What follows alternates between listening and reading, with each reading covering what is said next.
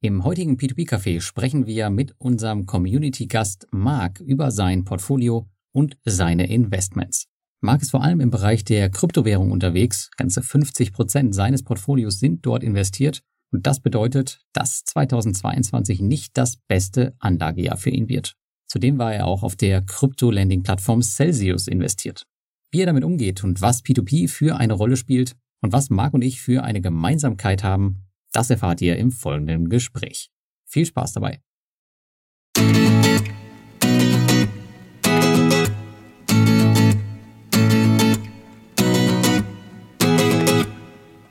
Hallo und herzlich willkommen zum P2P Café Nummer 58. Heute wieder mit ähm, Thomas Butz. Hi Thomas. Schönen guten Abend, Lars. Und mir, Lars Wobbel. Und wir haben heute wieder einen Gast aus der Community dabei, und zwar den Marc. Hi Marc, schön, dass du dabei bist. Horrido, freue mich auch. Ja, Marc hat sich ähm, bereit erklärt und hat sich damals über unser Google-Form eingetragen. Das könnt ihr auch machen, wenn ihr mal dabei sein wollt. Einfach in den Show Notes klicken und ähm, ja, eintragen. Und dann kommen wir auf euch zu. Und dann könnt ihr auch beim P2P-Café dabei sein. Bestimmt eine launige Folge mit dem Marc. Und bevor wir aber anfangen, mit Marc zu quatschen, gehen wir erstmal durch unsere P2P-News. Und ja, da kann der Thomas mal starten, wenn er Lust hat. Natürlich habe ich Lust dazu zu starten, darum sind wir ja hier. Ne? Wollte gerade sagen. Nee, ich habe äh, ja beim, vom letzten Podcast jetzt alles vorbereitet. Da ist jetzt auch live mittlerweile, wenn das hier rauskommt. Und da ist ja noch eine Sache offen gewesen zum Nachlegen. Wir wollten ja einen Luis fragen, ob er etwas hat als Alternative zu Axia Funders. Mhm. Unsere Anwaltsliebling. Naja, hört es euch an, ob es Anwaltsliebling ist, aber zumindest mal die Plattform, in dem man in äh, Kredit, äh, Gerichtsfinanzierung, nennt man das so, Gerichtsfinanzierung? Äh, ja, ich kenne einen englischen Begriff, das ist äh, Litigation Funding. Äh, keine Ahnung, wie es auf, äh, auf Deutsch heißt. Ja, aber auf jeden Fall werden da Prozesse finanziert. Prozessfinanzierung, ja. genau. Prozessfinanzierung. Prozessfinanzierung, genau. ganz einfaches Wort eigentlich, ne? Eigentlich genau. Schon. Kann man da rein investieren? Äh, Gibt es ja schon ein paar höhere Hürden, so von wegen große Budgets braucht man so, unterm Tausender ist nix, wenig Projekte und interessant ist halt, dass es da durchaus wohl was an der Börse gibt. Und zwar eine RBG Holding hat da der Louis entdeckt und da kann man in britische Kanzleien investieren. Ein bisschen andere Struktur sicherlich das Ganze, aber ganz spannend, dass es auch wohl geht und man da aktuell eine Dividendenrendite von fünf Prozent nach Hause tragen kann. 5% sind natürlich nett, aber bei Axia Funder hast du momentan einen Durchschnitts, eine Durchschnittsrendite von fast 50%. Das ist schon ein kleiner Unterschied. Natürlich auch mit einem leicht höheren Risiko, vermutlich. Genau. Die Aktien, die werden nur 0 Euro wert sein am Schluss, wenn es schief läuft. Dort gibt es ja die Nachschusspflicht, wenn es doof läuft. Hm, ja, wobei ich das noch nicht ganz verstanden habe mit der Nachschusspflicht, aber ich bin noch nicht investiert. Ich bin noch äh, quasi im Onboarding-Prozess, alles nicht so einfach da. Aber ja, ich bin mal gespannt. Ja, aktuell kratze ich auch noch das Geld zusammen, um mir da mal so ein Projekt zu ordern. Und du weißt ja, so eine Aktie kann auch eine Upside haben, die ist jenseits von einer Einlage, von einer einmaligen. Das ist natürlich richtig, ja. Wobei das, ähm, ich habe mir den, den Chart jetzt noch nie angeschaut von den RBG Holdings. Ähm, Psst, verraten wir nicht, wie der aussieht. ja, dieses Jahr, glaube ich, minus 30 Prozent mindestens. Aber das ist ja dann die neue okay. Upside für nächstes Jahr. Ne? Könnte sein, ja. Nee. Ja, aber Axia Fund, da hast du halt das, äh, hatten wir ja drüber gesprochen, dass du halt die Möglichkeit hast, die Projekte abzusichern, beziehungsweise du hast das quasi gleich mit dabei, wenn du da einsteigst bei vielen Projekten, dass du zumindest gegen den Verlust abgesichert bist. Ja. Aber ich sehe schon, da kommt von dir noch was und wir müssen vielleicht mal mit dem CEO dort sprechen, was es so wirklich Interessantes sein soll. Ja, dauert wohl noch ein paar Monate, aber ja, irgendwann kommt da was von dir.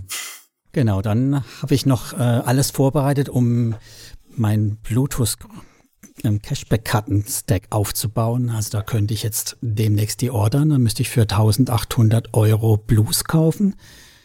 Und da habe ich jetzt halt schon nochmal angefangen nachzudenken, ob das sich wirklich lohnt, äh, wenn ich dann davon ausgehe, dass ich im Monat so 70 Euro Cashback bekomme mhm. und der Stake halt irgendwann nichts mehr wert ist, vielleicht genauso wie das bei, bei Crypto.com war, muss das Ding mindestens zwei Jahre in dem Zustand der Perks überleben. Und das bringt mich wieder ins Zweifeln. Also Lars, ich weiß, du bist da recht optimistisch, oder?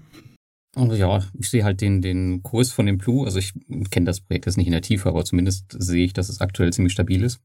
Ähm, natürlich weiß man jetzt nicht, wie sich es in der Zukunft verhält, aber ich weiß halt von der Crypto.com-Zeit, dass es sich gelohnt hat, am Anfang Gas zu geben, weil wenn du halt einmal in diesem Stake bist, dann wird dir der meistens nicht mehr weggenommen. Das heißt, wenn du auf äh, Level Veteran bist oder was auch immer, ähm, oder damals das IC White Level, ähm, obwohl die Stakes dann irgendwann oder die Anforderungen erhöht wurden, bist du halt trotzdem als alter Kunde drin geblieben.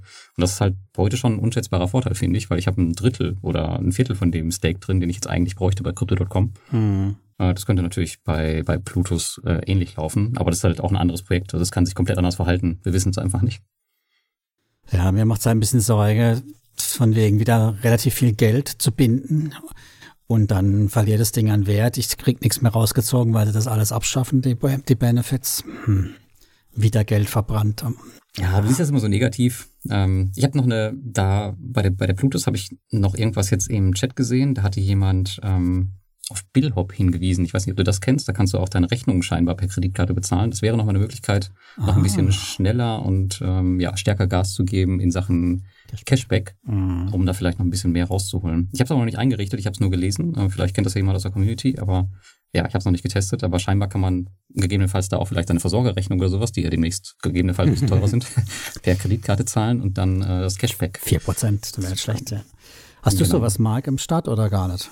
Ähm, ich hatte tatsächlich, nachdem das in irgendeinem eurer Videos vorkam, mich für die Karte mal registriert, aber ich glaube, die ist bisher auch immer noch nicht angekommen und macht auch keine Anzeichen anzukommen. Ich bin in der Thematik jetzt auch nicht ganz so stark drin, inwiefern man da einen eigenen Einsatz, also ein eigenes Investment an Kapital braucht, um da überhaupt einzusteigen. Äh, ja, Brauchst du nicht. Hm. Du kannst auch mit fünf Euro im Monat oder gar nichts erstmal starten. Kriegst du dann schon die ganzen Perks. Aber die Idee war halt, wenn man ein Stake hinlegt, eben dann, dass man hoffentlich länger davon was hat, wenn die das wieder verschlechtern, die Konditionen. Und es gibt halt noch ein bisschen mehr. Es gibt dann halt vier Prozent und vier Perks für den ersten Stake, wie immer.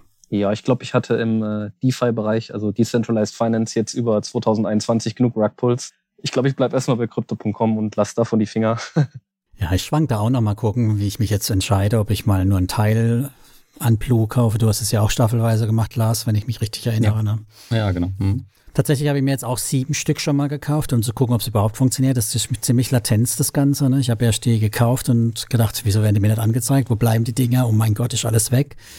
Der Metamask sind sie, aber bei Bluetooth sind sie nicht. Und erst am Tag drauf war dann aber auch alles da. Ja, es dauert ein bisschen, auch je nachdem, ob du zum Marktpreis kaufst oder ob du mit Limit äh, rumhantierst. Also das mit Limit, das klappt bei mir irgendwie gar nicht. Äh, selbst nach einer Woche passiert dann nichts, deswegen ähm, versuche ich immer zum Marktpreis zu kaufen, auch wenn sie vielleicht ein bisschen teurer sind. Aber mhm. dann hast du es halt meistens innerhalb von ein paar Stunden, habe ich das Gefühl. Habt ihr, ähm, ihr müsst die Plu ja selbst kaufen. Wo könnt mhm. ihr die kaufen und verkaufen? Also auf welchen Märkten? Also ich habe sie direkt bei denen gekauft. Du kannst sie aber auch, äh, ich meine, es gibt zwei oder drei Handel Plattformen, wo sie gehandelt werden. Nicht viele. Das ist halt auch so ein Nachteil natürlich, klar. Was ich nur für einen Tipp mitgeben kann, das habe ich am eigenen Leib erfahren, ist, äh, wenn die Börsen oder die Annahmeplätze, auf denen die gehandelt werden können, sehr beschränkt sind oder man die sogar nur bei dem jeweiligen Herausgeberprojekt, wie auch immer, handeln kann, gibt es durchaus die Möglichkeit, dass das Projekt irgendwann, wenn die Auszahlungsanfragen zu groß werden, weil zu viele verkaufen wollen, einfach dicht machen. Du kriegst die dann nicht mehr verkauft und dann hast du dementsprechend den sogenannten Rugpull, also den Teppich und den Füßen wegziehen, mhm. heißt das im Kryptobereich, äh, in dem du einfach nicht mehr verkaufen kannst. Ja, bei Coinbase sind sie gelistet, KuCoin und Bitfinex. Also ja, Bitfinex ist halt, wie gesagt, so eine relativ zwielichtige Kryptobörse. Ich weiß nicht, ob euch der USDT, sagt euch, glaube ich, was, Ja, ne? klar. Ja, steht halt damit im direkten Verbandlung, wo auf einmal hunderte Millionen Dollar hin und her geschoben werden und auf einmal hilft Bitfinex oder besser gesagt Tether äh, Bitfinex aus und es wird Geld aus dem Nichts geschaffen, um die Liquidität zu erhalten. Also da wäre ich vorsichtig. Aber Coinbase ist, glaube ich, zuverlässig. Ja, das Volumen ist halt gering und so. Von daher, also es ist sicherlich nichts, was jetzt große Marktkapitalisierung hat im Moment. Aber ja, und das ist halt das Risiko von dem Ganzen.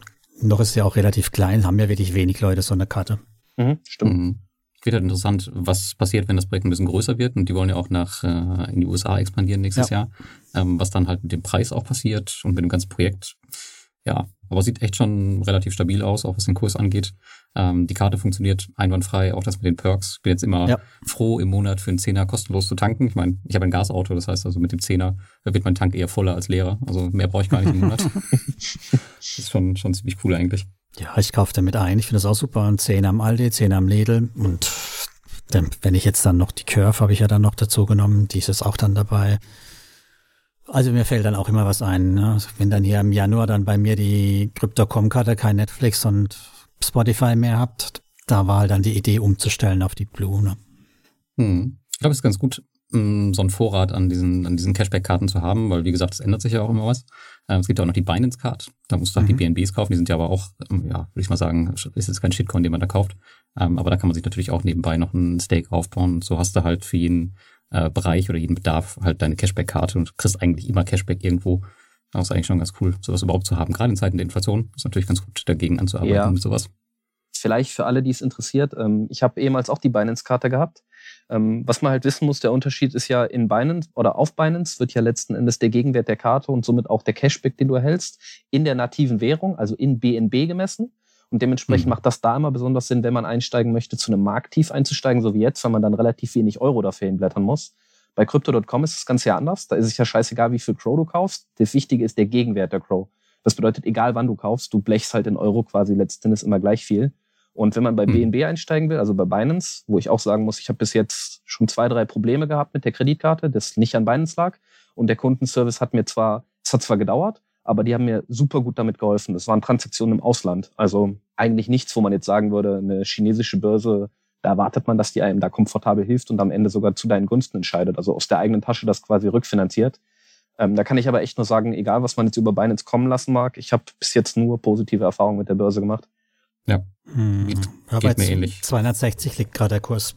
Mhm, also ist halt relativ günstig, wenn man überlegt, man muss dieselbe Anzahl von BNB kaufen für das Cashback und weiß nicht, Mitte letzten Jahres hat man einfach mal das Dreifache in Euro dafür hinlegen müssen, um quasi den, denselben Bonus, dasselbe Cashback wie jetzt zu erhalten. Hm. Ja. Ich kann, ich kann, euch jetzt auch erzählen, dass ich zu 20 Euro eingestiegen bin damals. Äh, und, und ich, nicht, weil ich den BNB haben wollte, sondern weil ich einfach die Karte mit dem Cashback haben wollte. Das war natürlich ein Glücksfall, dass sich der so entwickelt hat. ja. Aber ja, manchmal muss man auch Glück haben. Krypto gibt und Krypto nimmt, oder wie sagt man das? genau, aber genug im Moment des Kryptos, weil ich habe auch noch ein bisschen was P2P-mäßiges gemacht. Ich habe tatsächlich oh ja. äh, ein bisschen umgeschichtet. Ich habe ja gesagt letztes Mal schon, dass ich bei Ländermarket abziehen will. Das hat auch alles geklappt. Die zahlen brav zurück, ganz im Gegensatz zu bei Mintos. Ne? Also hier, hier, hier wird zurückgezahlt bei Ländermarket. Und da habe ich abgezogen angefangen Teile und die habe ich dann zu Esketit gesteckt und zu Lande. Hm, sehr gut. So ist, das ist bei mir meine News. Ich denke, das reicht für den Anfang. Ja, SKT habe ich auch ein bisschen gefüttert von meinen äh, Twino-Geldern, die ich nicht anlegen konnte. Ähm, auch schon relativ viel. Jetzt, ich glaube, jetzt ist bald die zweite Fuhre fällig, weil die einfach nicht mehr untergebracht werden können. Bin ich mal gespannt, wo das bei Twino endet. Aber mit SKT hat man auf jeden Fall einen ganz guten Ersatz, würde ich mal sagen. Ich habe auch bei Swapper gerade ziemlich Cash-Track, habe ich gesehen. Oh, ist ja ganz was Neues. Habe ich, hab ich jetzt noch nie gehört. ich hatte wirklich die letzten Monate überhaupt fast keinen. Aber jetzt auf einmal die Hälfte lag rum. Ne? Hm, okay. Gut. Erstaunt. Da man ja. überhaupt nichts über Swapper weiß. Ja. Keine Ahnung. Auf nix kannst du dich mehr verlassen, ne? Nee. Doch, auf die Steuer. Ah, die kommt definitiv. Guter Punkt. Und den Tod. Oh. Ah, ja. Die Steuer aber vorher. Und, dann, und danach vor allem nochmal, ne? aber Lars, komm, du hast noch ein paar News mitgebracht. Ja, nicht eigentlich nur eine News, also so viel ist nicht passiert bei mir, aber ich habe ähm, einen meiner ja, Blog-Klassiker neu aufgelegt, und zwar die, diesen Artikel, wo es darum geht, ähm, in welche Plattform ich wenn ich jetzt nochmal neu starten würde, ähm, Geld anlegen würde.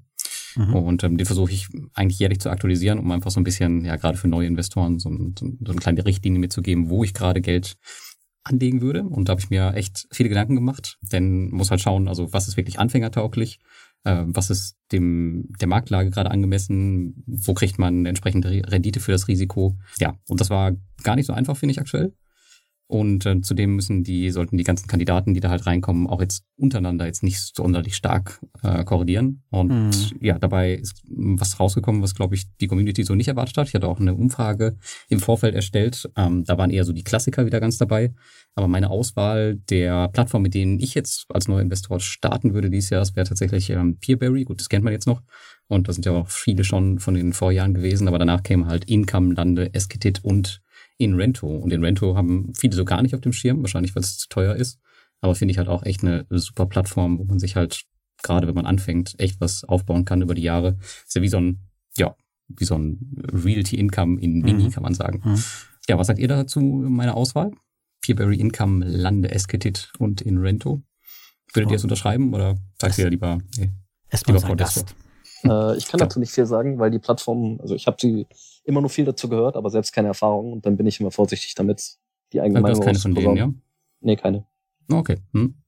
Ich finde es tatsächlich ein bisschen schwierig. Also gerade Peerberry, ob ich das jetzt Non-Investoren ans Herz legen würde, ja, die machen einen guten Job, keine Frage. Aber damit einzusteigen mit einer Plattform, die halt doch ein großes Ukraine-Exposure hat, da drin. Hatte.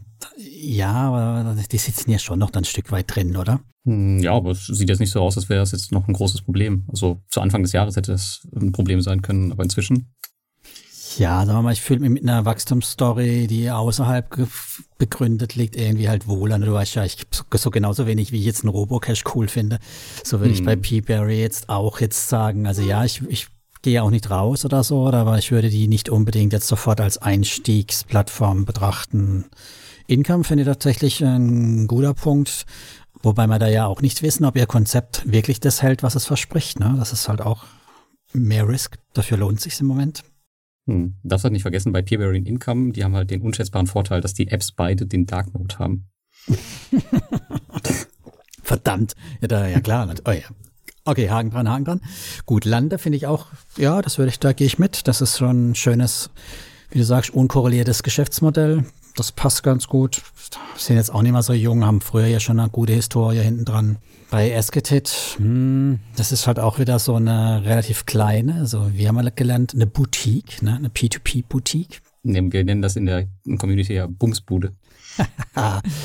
yep. Also es ist halt schon ein Anbahner, ja, ein bisschen relativ gut aufgestellter.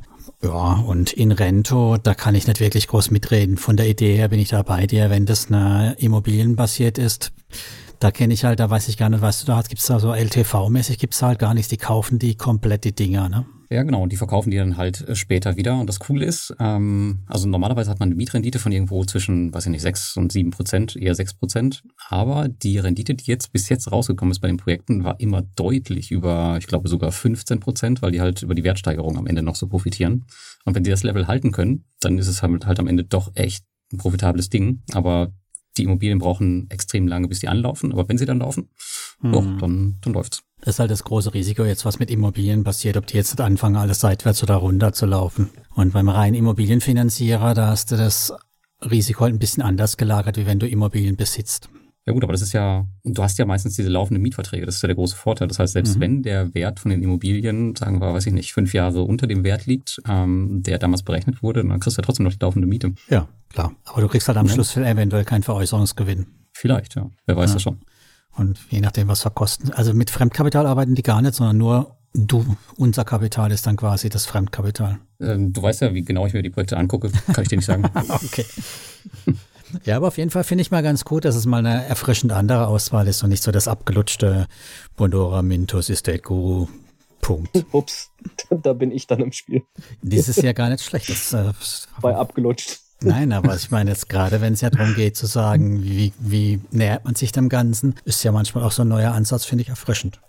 Ja, die, gerade diese ganzen regulierten Plattformen, ich finde, die, die kann ich halt keinem ähm, Anfänger gerade mehr ans Herz legen, weil es ist echt so ein Rumgemacht mit diesen ganzen Dokumenten und dann funktioniert wieder die Hälfte nicht. Das kannst du ja keinem antun, die rennen ja direkt wieder weg. Also mag sein, dass es alles sicherer und toller wird dadurch, aber trotzdem würde ich damit jetzt eigentlich echt nicht mehr starten. Gut, ja, das waren so meine News. Ähm, dann würde ich sagen, gehen wir zu unserem Gast über, oder, Thomas? Auf jeden Fall. Ja, damit kommen wir zu Marc. Ja, Marc, du bist ähm, Mitglied in der Community bei uns und hast eben schon im Vorgespräch erzählt, dass du uns auch schon, schon länger hörst. Ähm, erzähl mhm. doch mal ein bisschen was über dich, was du eigentlich machst und vielleicht auch, wie du in die P2P-Community und auf unseren Podcast gekommen bist. Ja, ich bin 28. Ich arbeite als Soldat bei der Bundeswehr seit 2013.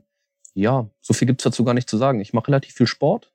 Ähm, also bin so in alle möglichen Sportrichtungen unterwegs, sei es Crossfit, Klettern, Bouldern, Rennradfahren so ein bisschen rundum, wie es bei der Bundeswehr halt hilfreich ist. Und seit Corona, ich glaube so, ja, ziemlich genau Februar, März, als ich dann mehr Zeit hatte, weil der Job auch durch Homeoffice ein bisschen begrenzt war. Wie Bundeswehr in Homeoffice? Bedingt, kommt halt auf den Standort an und auf die Verwendung. Dadurch, dass ich äh, Hörsaaleiter bin, also quasi Offizier und jetzt nicht Mannschaftssoldat, also in einem niedrigeren Dienstverhältnis, ist das Homeoffice bei uns schon möglich gewesen. Aber es ist halt nicht für jeden gleich. Du meinst, per Teams dann die Mannschaft kommandieren geht? Ja, naja, das war jetzt nicht damit gemeint. ja, nein. Je nachdem, was für eine Tätigkeit man hat. Also die, manche sind halt eher so im Personalmanagement zu. Hause, mhm. andere sind halt eher so in der fachlichen Richtung, technisch. Und zu dem Zeitpunkt war ich halt als Zugführer, also quasi so Filialleiter unterwegs. und hatte dann dementsprechend die Möglichkeit, mich alle zwei Wochen mit dem Stelf, also mit dem stellvertretenden Zugführer abzuwechseln, sodass jeweils immer nur einer von beiden am Standort war, falls sich dann einer mit Corona infiziert, dass wir immer noch jemanden in der Rückhand haben. Mhm. Ah, verstehe. Mhm. Genau. Backup. Und da habe ich dann halt auf dem Weg zur Arbeit. Also ich bin jeden Morgen, äh, stehe ich um 4.30 Uhr auf oder bin damals aufgestanden, als ich noch dort stationiert war. Bin eine Stunde mit dem Rad äh, zur Arbeit gefahren. Und äh, auf dem Weg dahin habe ich immer P2P-Kredite gehört. Äh, also sprich euren Podcast, also auch die Einzelfolgen von Lars. Und das fand ich schon informativ, aber auch äh, sehr unterhaltsam. Das ist ja schön, dass du das nicht als Weiterschlafmedium nutzen musstest. Also ich meine, wenn ich um 4.30 Uhr was anhöre, dann muss es schon ganz gut sein, damit ich nicht gerade wieder hin mich legen will. Ne? Dafür hatte ich ja das Radfahren in der Kälte. Das war, das so. hat mich wach gemacht. Das hält wach, ja. ja. Das heißt, du bist aber dann auch verpflichtet dort, ne? Also wenn 2013 bis jetzt ist schon etwas mehr als die normale Dienstzeit. Genau, also als Offizier hat man sowieso nur die Möglichkeit, äh, wenn man nicht als Quereinsteiger reinkommt, äh, quasi ein Studium abzulegen. Also sprich, nennt man das im Zivil nochmal Jetzt habe ich das Wort auf der Zunge, aber ich komme gerade nicht drauf. Meinst Bachelor, ähm, Master oder irgend sowas? Ja, das sowieso. Das ist ja der Studienabschluss, den man bekommt, aber ja. es ist quasi ein voll finanziertes Studium. Also du hast halt eine sehr strenge Fortschrittsregelung. Berufsakademie. Stipendium. Mhm. Stipendium, das wollte ich sagen. Du hast halt eine sehr strenge Fortschrittsregelung, in der du dein Studium abschließen musst. Du studierst auch nicht in Semestern, sondern in Trimestern. Und wenn du halt die Fortschrittsregelung einmal reißt, gibt's eine gelbe Karte und zweites Mal bist du sofort raus und dann dementsprechend auch aus der Bundeswehr. Aber dafür kriegst du das volle Studium halt bezahlt und nicht nur, du musst nebenbei noch arbeiten. Sprich, du kannst dich voll auf das Studium konzentrieren. Ähm, und dafür muss ich mich halt 13 Jahre verpflichten. Was studierst du dann? Ähm, ich habe ja schon studiert. Ich habe äh, Bildungswissenschaften studiert und meinen Abschluss in Konfliktpsychologie. Okay. Ist das dann aber auch ein ganz normales, äh, ich würde sagen, weltliches Studium oder ist es dann so ein bundeswehrnahes Studium? Nein, es ist von der Bundeswehr-Universität, aber das ist halt komplett ähm, ECTS-System, also ganz normaler mhm, Studiengang ja. jetzt quasi. Bisschen schneller halt in vier Jahren musst du halt durch sein Master. Ah, mit dem Master sogar, okay. Genau. Okay. Das heißt, du kannst danach dann was damit tun mit dem Studium? Hm, erstmal nichts, weil erstmal bin ich ja weiter bei der Bundeswehr. Und äh, klar, da hilft das Ganze so als Softskill, wenn es dann irgendwie Probleme gibt, das da deeskalierend einzugreifen. Aber ähm, fachlich ist das jetzt kein Studium, mit dem ich eine direkte weitere Verwendung habe, wie die meisten Studiengänge. Du bist jetzt nicht der Maschinenbauer, der nach dem Maschinenbaustudium ja. neue Panzer entwickelt, sondern du bist halt der Maschinenbauer, der danach ganz normal als Offizier in der Bundeswehr seinen Dienst tut und wenn du dann die Bundeswehr verlässt, die Möglichkeit hast, nochmal dich fortzubilden oder aufzufrischen, weil wir dann ja auch acht Jahre ins Land gezogen sind. Hm, okay. Das heißt, wenn du bei der Bundeswehr arbeitest, dann hast du ja wahrscheinlich auch eine Menge Geld und das hast du ähm, angelegt, oder? ähm, Vor allem ja, kann das nicht sagen. ausgeben, ne? Genau. Ich will es gar nicht ausgeben. Ich war schon, glaube ich, seit meiner Jugend ein ziemlich sparsames, sparsames Kerlchen. Und ähm, ja, da ist einiges zusammengekommen. Also mein Ziel ist es, dass in vier Jahren, wenn ich aus der Bundeswehr raus bin, ich nicht mehr arbeiten muss. Und bis jetzt bin ich auf einem ganz guten Weg, obwohl Krypto so bescheiden läuft. Ja, dieses Jahr, ja. Aber vielleicht kannst du mal ein bisschen ähm, darüber erzählen, wo du genau äh, investiert bist und äh, vor allem, ja, was für, was für einen Anteil auch P2P da ausmacht. Mhm. Ich muss kurz mal nachschauen, damit ich nichts Falsches erzähle.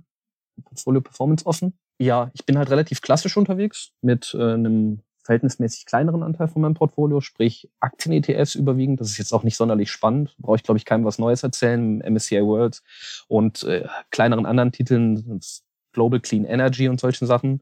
Da sind wir im Bereich, mal schauen, 17,1, also so um die 17 Prozent vom Portfolio. Oh, das ist aber nicht klassisch, das ist dann schon eher Untergewicht. Nein, nein, nein ich habe es vielleicht falsch formuliert. Ich sagte, der klassische Anteil, der Aktienanteil, der liegt halt bei 17 Prozent. Ich sage nicht, dass die Aufteilung klassisch ist, sondern ja, ja, ja, genau. Ja, verstehe. Genau, dann P2P-Kredite auch noch. Da sind wir so im Bereich 15 Prozent mittlerweile, ist wieder gestiegen. Also es war beides natürlich kleiner, als der Kryptoanteil größer war. Ich habe noch ein paar Fonds, die ich mir früher mal habe aufschwatzen lassen, die jetzt so ein bisschen als Mahnwache äh, jeden Monat Geld einsaugen und ich nicht verspreche, dass ich davon am Ende noch relativ viel mehr wiedersehen werde. Äh, diese liegen so bei 12, 12,5 Prozent. Warum löscht dich von denen? Ich meine, Mahnwache, sowas habe ich bei mir eine Philipp Holzmann, die noch 20 Cent wert ist oder so. Ja, na, die Konditionen sind halt so gelegt, dass ähm, wenn ich die jetzt halt stilllegen würde oder wenn ich die jetzt halt schließen würde, dass ich mhm. die Konditionen nicht zum Ende behalte. Und die sind schon an sich nicht schlecht, aber hätte ich damals halt mit 18, als ich zur Bundeswehr gegangen bin, schon die das Wissen gehabt, was ich heute hätte, hätte ich das Geld da nicht reingesteckt, sondern das quasi einfach direkt in einen Aktien-ETF gepackt oder Hast du denn das so Versicherungsmantelgeschichten dann? Ja, es ist so ein Private Equity Fonds, wo fraglich mhm. ist, ob der nach Corona jetzt tatsächlich noch so viel abwirft, weil die Startups und die Wirtschaften mit einer drohenden Rezession natürlich jetzt nicht so Bombe laufen. Und ein Deka-Dividendenfonds, wo den ich aber nur abgeschlossen habe, um hier die vermögenswirksamen Leistungen vom Arbeitgeber noch mitzubekommen. Mhm. Okay. Der steht aber im Moment auch reichlich unter Wasser. Genau. Dann äh, habe ich noch privat ein, zwei Darlehen vergeben. sagt man ja, soll man nicht machen, hat mir bis jetzt auch viele Probleme eher bereitet im, im Freundeskreis. Da sind wir so im, im Bereich drei bis vier Prozent vom Portfolio. Also du hast dann ähm, quasi deinem Kumpel Kohle geliehen, der hat sein Auto an die Wand gesetzt und jetzt habt ihr ein Problem, ne? Ja, nicht ganz. Also arbeitet schon in der Selbstständigkeit, ist ein guter Freund von mir, aber es war halt immer für mich unklar, bis vor kurzem, als wir dann mal rein Tisch gemacht haben und da kam es auch, war eine schwierige Phase, sage ich mal, war es mir unklar, inwiefern das jetzt tatsächlich für das für die berufliche Tätigkeit weiter genutzt wurde oder verkonsumiert wurde. Und da habe ich dann auch gesagt, das bin ich nicht bereit weiter zu so zu finanzieren, auch wenn du mein Freund bist, spiel doch halt wenigstens mit offenen Karten mit mir, dann weiß ich, was ich da finanziere. Mhm. Genau. Ähm, bei Portfolio Performance habe ich jetzt auch mein Auto noch mit drin, aber nur aufgrund der Tatsache, weil ich das abschreiben wollte über die Zeit. Das ist ja eigentlich jetzt kein Wertgegenstand oder auch kein Investment. Es ist halt mit drin und ver verändert dann am Ende die prozentuale Verteilung. Hm. Genau, und ich habe halt Kryptowährung, das ist ein relativ großer Anteil, der ist schon zusammengeschmilzt, sind wir jetzt aktuell noch so bei 50 Prozent äh, meines Portfolios. Da muss ich natürlich dazu sagen, ja, bei vielen höre ich da äh, mega riskant und alles Mögliche und das will ich auch niemandem absprechen, aber ich glaube, das ist halt sehr, sehr subjektiv.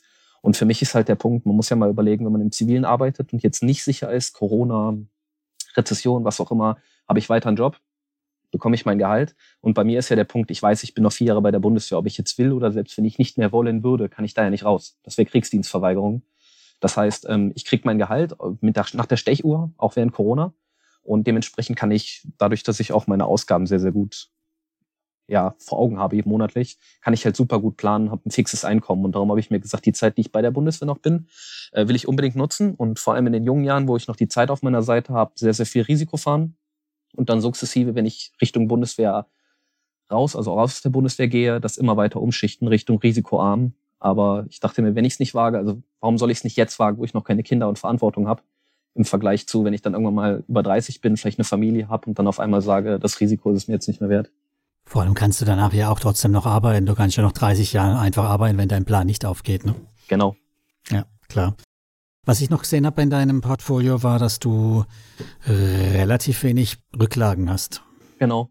Das ist doch genau der Punkt, weil ich das faktisch absolut nicht brauche. Also ich habe vielleicht unter einem Prozent von also 3.000, 4.000 Euro habe ich irgendwo immer mal auf PayPal-Konto, Bargeld, also auf allen möglichen Crypto.com-Kreditkarte zum Ausgeben.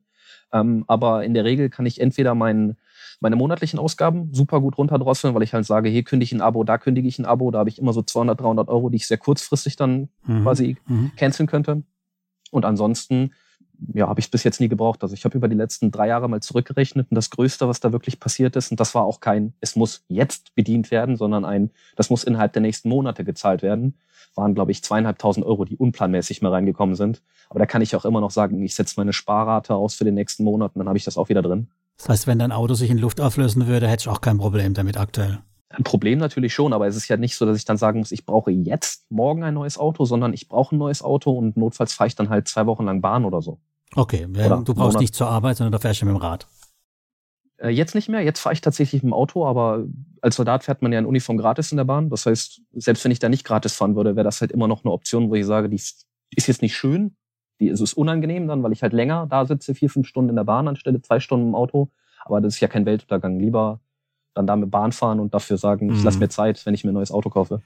Waschmaschine geht auch nicht kaputt bei dir, ne? Also von daher, klar, brauchst keine Rücklagen in dem Sinn. Gerade mal zu der, zu der Bahn. Also, du hast gerade gesagt, wenn man eine Uniform anhat, dann kann man kostenlos Bahn fahren. Da kommen mir gerade Ideen. Ähm, musst du da irgendwas vorzeigen oder kannst du einfach, kannst einfach eine Uniform anziehen und dann in, Ist in die Bahn tatsächlich so ein bisschen immer abhängig vom Schaffner. Ähm, ich habe es erst zweimal gemacht weil bei mir der Bahnweg super blöd ist. Ich muss über die Grenze pendeln zu meiner Freundin nach Österreich und äh, da ist so eine Bimmelbahn am Ende, wo du dann für die letzten 50 Kilometer nochmal fast das gleiche brauchst wie vorher für die ersten 150 Kilometer. Aber generell hast du halt die Möglichkeit, wenn du in Uniform fährst, weil das ja so diese gewisse Präsenz ausstrahlt, Sicherheit in der Bahn, du hast Beamte da, man traut sich weniger, wenn ein Soldat sitzt, egal ob das jetzt einfach nur irgendein Dulli ist oder tatsächlich jemand, der irgendwie andere Menschen schützen könnte. Ähm, faktisch brauchst du den Truppenausweis dafür, der nachweist, dass du auch wirklich Mitglied der Bundeswehr bist. Aber die meisten Schaffner sehen ja, der hat sich jetzt nicht verkleidet, sondern der ist jetzt schon Soldat. Mhm. Und erklär mal im Lars, was es kostet, wenn sie dich erwischen ohne. ist das nicht eher Uniform anmaßen und so Kram? Das ist doch nicht so ganz ohne, oder? So. Ach so. Ja, da muss man immer differenzieren. Das ist ein bisschen schwierig, äh, wenn man die Hoheitsabzeichen an der Uniform trägt. Also die Flaggen oben. Es ist halt immer letzten Endes eine Auslegungssache. Hast du dich jetzt absichtlich verkleidet und jeder erkennt, dass es eine Verkleidung ist? Oder hast du wirklich versucht, die Vorteile zu erschleichen, indem du Uniformteile getragen hast und damit versucht hast, dich als Soldat oder Polizist auszugeben? Wenn du das aber machst, dann, äh, ich bin jetzt nicht so juristisch unterwegs, aber das wird teuer. Mhm. Gut, man könnte ja sagen, man ist auf dem Weg zum, zum äh, weiß nicht, Karnevalsfest oder was auch immer. Genau, Äh, Mitte. Oktober. I Im November, ja. Was auch immer. Naja gut, aber war nur so eine Frage nebenbei. ja, klar. Dann lass uns, bevor wir in deine Krypto-Orgie eintauchen, weil ich glaube, da werden wir auf jeden Fall drüber reden müssen, mal über dein P2P-Portfolio noch reden, oder? Ja. Und bevor es weitergeht, ein kleiner Gruß von unserem Langzeitsponsor Estate Guru. Estate Guru ist noch immer eine der größten europäischen Immobilienplattformen und vergibt besicherte Kredite an gewerbliche Immobilienentwickler. Sie haben seit jeher eine starke Bilanz. Zwar hat man natürlich, wie die meisten Plattformen, regelmäßig mit Ausfällen zu kämpfen, jedoch konnte die Plattform bis heute fast alles zurückgewinnen. Thomas und ich sind schon sehr lange bei Estate Guru und zufriedene Anleger. Meine eigene Rendite nach fünf Jahren Investment liegt bei über 9%. Das kann sich durchaus sehen lassen im Bereich der Immobilien. Möchtest du Estate Guru mal ausprobieren, findest du in den Show Notes einen Link für 0,5% Cashback nach 90 Tagen. Angefangen habe ich ganz klassisch mit Bondora, war super skeptisch am Anfang. Oh Gott, Geld nach Litauen überweisen äh, oder nach Estland. Auf jeden Fall, Wann hast du denn angefangen? ähm, ich glaube 2019, 2020, also erst zweieinhalb Jahre her, drei Jahre. Okay. Vorher war das mit P2P-Krediten, also ich, keine Ahnung, hatte ich irgendwie ein schlechtes Bauchgefühl. Und dann gerade auch äh, so die Infos und Videos von Lars haben mir so ein bisschen Rückhalt gegeben, weil ich das schon als seriös eingestuft habe und jetzt nicht einfach nur nutze meinen Affiliate-Link. Genau, dann ist Mintos noch dazugekommen, einfach nur, weil ich mir überlegt habe, wie kann ich das Ganze möglichst streuen und gleichzeitig aber nicht einfach nur verschieden viele Plattformen haben. Also ich habe auch einen Freund, der hat, ihr kennt das sicher, 20 verschiedene Plattformen und redet sich ein, das würde ihm irgendwas bringen. Faktisch investiert er aber letzten Endes irgendwie 80 Prozent in dieselbe Art von Krediten und verschafft sich damit überhaupt gar keinen Zugewinn am Ende, sondern eher nur noch mehr Aufwand am Ende, das zu dokumentieren. Genau, und äh, zuletzt ist dann bei mir noch ähm, Estate Guru und einmal nur testweise Crowdestor dazu gekommen, aber das bereue ich jetzt auch schon. Hm. Okay. Wie die meisten, ja. Das hätte mich nämlich jetzt interessiert, ob wir jetzt mal endlich einen erfolgreichen Grow-Anleger, der Knockout-Anleger ist, finden. Nope. Mhm. Genau, das befindet sich alles halt ähm, Mintos gerade so noch. Da bin ich dabei abzuziehen, weil mir diese Notes-Verschreibungen nicht so passen und weil das mit Vovo für mich voll in die Hose gegangen ist. Befinde ich mich dabei, alles wieder abzuziehen. Da ist jetzt kein fünfstelliger Betrag mehr. Bei Bondora ist noch fünfstellig und bei Estate Guru ist deutlich fünfstellig. Und äh, Crowdestor war, wie gesagt, nur testweise mal mit 1000 Euro und davon habe ich bis jetzt, glaube ich, sagenhafte 300 Euro nach zwei Jahren wiedergesehen. Ja, das wird nicht mehr viel mehr werden. Glaubt auch nicht. Nee, wahrscheinlich nicht. Ähm, aber falls du in diesen Film investiert warst, Warhunt, den kannst du dir jetzt kostenlos bei Amazon Prime anschauen, falls du Amazon Prime Yes. Bist. Das notiere ich mir direkt. Da war ich auch mit drin. Ich habe mir noch nicht angeschaut, aber die Bewertung haben mir schon gereicht. Das sind irgendwie zweieinhalb Sterne oder sowas. Ähm, das- Viel mehr wenigstens im Abstand, Abspann drin, wie sie versprochen hatten. Na, ich glaube nicht, nee. Oh Mann, Das hatten sie echt. gecancelt. Ist doch ein Mickey Rogue-Film, oder? Der ist immer Lacher wert. Ja, wahrscheinlich. Ja, vier Minuten wahrscheinlich oder so, ja. Ich wollte mir auf jeden Fall mal anschauen, irgendwann, wenn ich wirklich gar nichts zu tun habe. Mhm. Ja. Das kommt nicht vor, Lars. Brauchst keine Angst. So. Ja, doch, ich fahre jetzt in Urlaub, vielleicht ähm, habe ich da ein bisschen Zeit. Wer weiß. Okay, und Ziel von dem Ganzen ist, du willst einfach dann möglichst passives Einkommen haben, wenn du aus deiner Bundeswehrzeit aktiv aussteigst. Genau. Was ich auch mal schade finde, ist, wenn man sich mit Menschen darüber unterhaltet und du hörst irgendwie immer, also wenn du den Leuten das versuchst zu erklären, dieses Konzept, das Einzige, was sie hören wollen, gefühlt, ist immer nur nicht mehr arbeiten wollen. Wobei ich immer sage, nicht mehr arbeiten müssen. Weil es, ich habe halt gemerkt bei mir im Leben, es wird immer alles dann zum Krampf, wenn du anderen versuchst, irgendwas zu verkaufen oder wenn du versuchst, irgendwie dafür mit irgendwas, was du gut kannst, auch noch Geld verdienen zu müssen, weil das dann immer so eine unschöne Komponente annimmt. Und ich sag mir lieber, keine Ahnung, ich arbeite von mir aus für 400 Euro, wenn der Job mir Spaß macht, anstelle dass ich da irgendwie noch den letzten Euro rauspressen muss. Hm. Genau, und da wäre es halt schön, wenn man sagt, mir ist scheißegal, was ich arbeite, Hauptsache es ist ein Job, der mich erfüllt und das Geld kommt von der anderen Seite. Hm. Ja, ist eine gute Strategie, weil ich denke, jetzt wirklich gar nicht mehr arbeiten zu müssen und dann hier frugal jeden Cent umzudrehen, kann ich mir nicht vorstellen, dass es die meisten draußen befriedigen wird auf Dauer. Hm, Ich glaube mich auch nicht. Kann sicher nicht, ne. Daher gut spannend, ja. Und dann denke ich mal, müssen wir ja fast in deine Kryptowelt jetzt eintauchen, oder? Ja, wenn ihr nicht wollt, natürlich nicht, kein Problem, aber Gut, das ist, glaube ich, der. Bereich. Ich denke mal, es ist ja ein recht großer Teil in deinem äh, Portfolio, deswegen können wir, glaube ich, schon drüber sprechen. Es ist auch wichtig, darüber zu sprechen, klar. zu verstehen, warum du das machst und ja, vor allem, was du da alles so treibst. Du hast ja auch eben schon gesagt im Vorfeld, äh, dass du wohl letztes Jahr so einiges auch schon verloren hast. Deswegen können da vielleicht einige Zuschauer bzw. Zuhörer ordentlich was mitnehmen. Mhm. Ja, gerne. Also wie gesagt, ich habe für mich selbst auch immer so das Motto aufgestellt und das hat auch schon oft gewirkt. Nicht immer. Äh, am besten aus den Fehlern lernen, die andere für dich begangen haben. Dann tut selbst mhm. nicht so weh. So eine symbolische Erfahrung statt so eine reale. Bei mir sind, ist das meiste halt tatsächlich an Verlusten eher ein theoretischer Verlust, also noch nicht realisiert. Aber unter anderem hattet ihr auch den Fall Celsius und das Ganze, was sich um Terra Luna abgewickelt hatte, wo Celsius ja auch mit verstrickt war. Three Arrows Capital, den großen Fund, der pleite gegangen ist. Ähm, und da bin ich halt auch mit einer, also der Wert schwankt natürlich, aber Ende 2021 war es eine gut sechsstellige Summe investiert gewesen. Ja, und die sitzt halt jetzt fest. Ich kann die immer noch angucken, äh, aber halt nicht mehr abheben. Und derzeit sind halt sehr, sehr viele unschöne Dinge unterwegs. Also erstmal dieses Chapter 11, also der Insolvenzantrag von Celsius, der an sich ja erstmal ziemlich gut gemeint war, um die Assets zu schützen, weil es da sehr, sehr viele große Klienten meines Wissens nach gab. Das sind jetzt auch alles keine verifizierten Quellen, aber ich habe halt von Insidern aus Telegram-Gruppen relativ viel mitbekommen und das hat schon sehr plausibel gewirkt, dass es unter anderem mit BlackRock und anderen großen Investmentfirmen wirklich interess äh, interessierte ja, Großanleger am Markt gibt, die Interesse daran hatten, sehr, sehr, sehr günstig alle Assets von Celsius quasi unter diesen unter diesem Deckmantel der Insolvenz aufzukaufen. Mhm. Und da konnte Celsius sich halt nur retten, weil sie in den Chapter 11, es gibt ja verschiedene Möglichkeiten, Insolvenz anzumelden, in Chapter 11 reingegangen sind und jetzt quasi das Ganze ausverhandeln mit dem Richter, der erstmal feststellen muss, dass es überhaupt noch alles da, aktiver, passiver und äh, wie viel schuldet ihr euren Investoren? Können wir am Ende einen Haircut machen und jeder kriegt 70 Prozent oder 60 oder was auch immer wieder? Oder läuft das jetzt nicht so? Und da bin ich halt auch sehr gespannt. Das ist gefühlt halt jede Woche so ein Hin und Her von, oh cool, da kommt noch was zurück zu, das wird leider nichts mehr. Das ist un unschön. Was hast du denn da liegen? Celsius oder Bitcoin oder was hast du dort? Ähm, mittlerweile habe ich noch, glaube 22, 23 Ethereum da liegen und mhm. ein paar ähm, Cell-Token, ein paar tausend. Mhm. Also ich bin ja, bin ja auch involviert, also ich habe nur noch meine Cell-Token da liegen, aber ich muss ja sagen, also ich habe das auch letztens im Telegram-Chat geschrieben, bin ja noch nie so gut ähm, informiert gewesen über eine Insolvenz. Also gehen ja wöchentlich diese Mails mit den Präsentationen rum, genau. teilweise genau. YouTube-Videos, echt gut gemacht, muss man sagen. Mhm. Ähm, bin selber gespannt, was da rauskommt, aber ich könnte mir gut vorstellen, dass da, also Totalverlust würde ich fast ausschließen.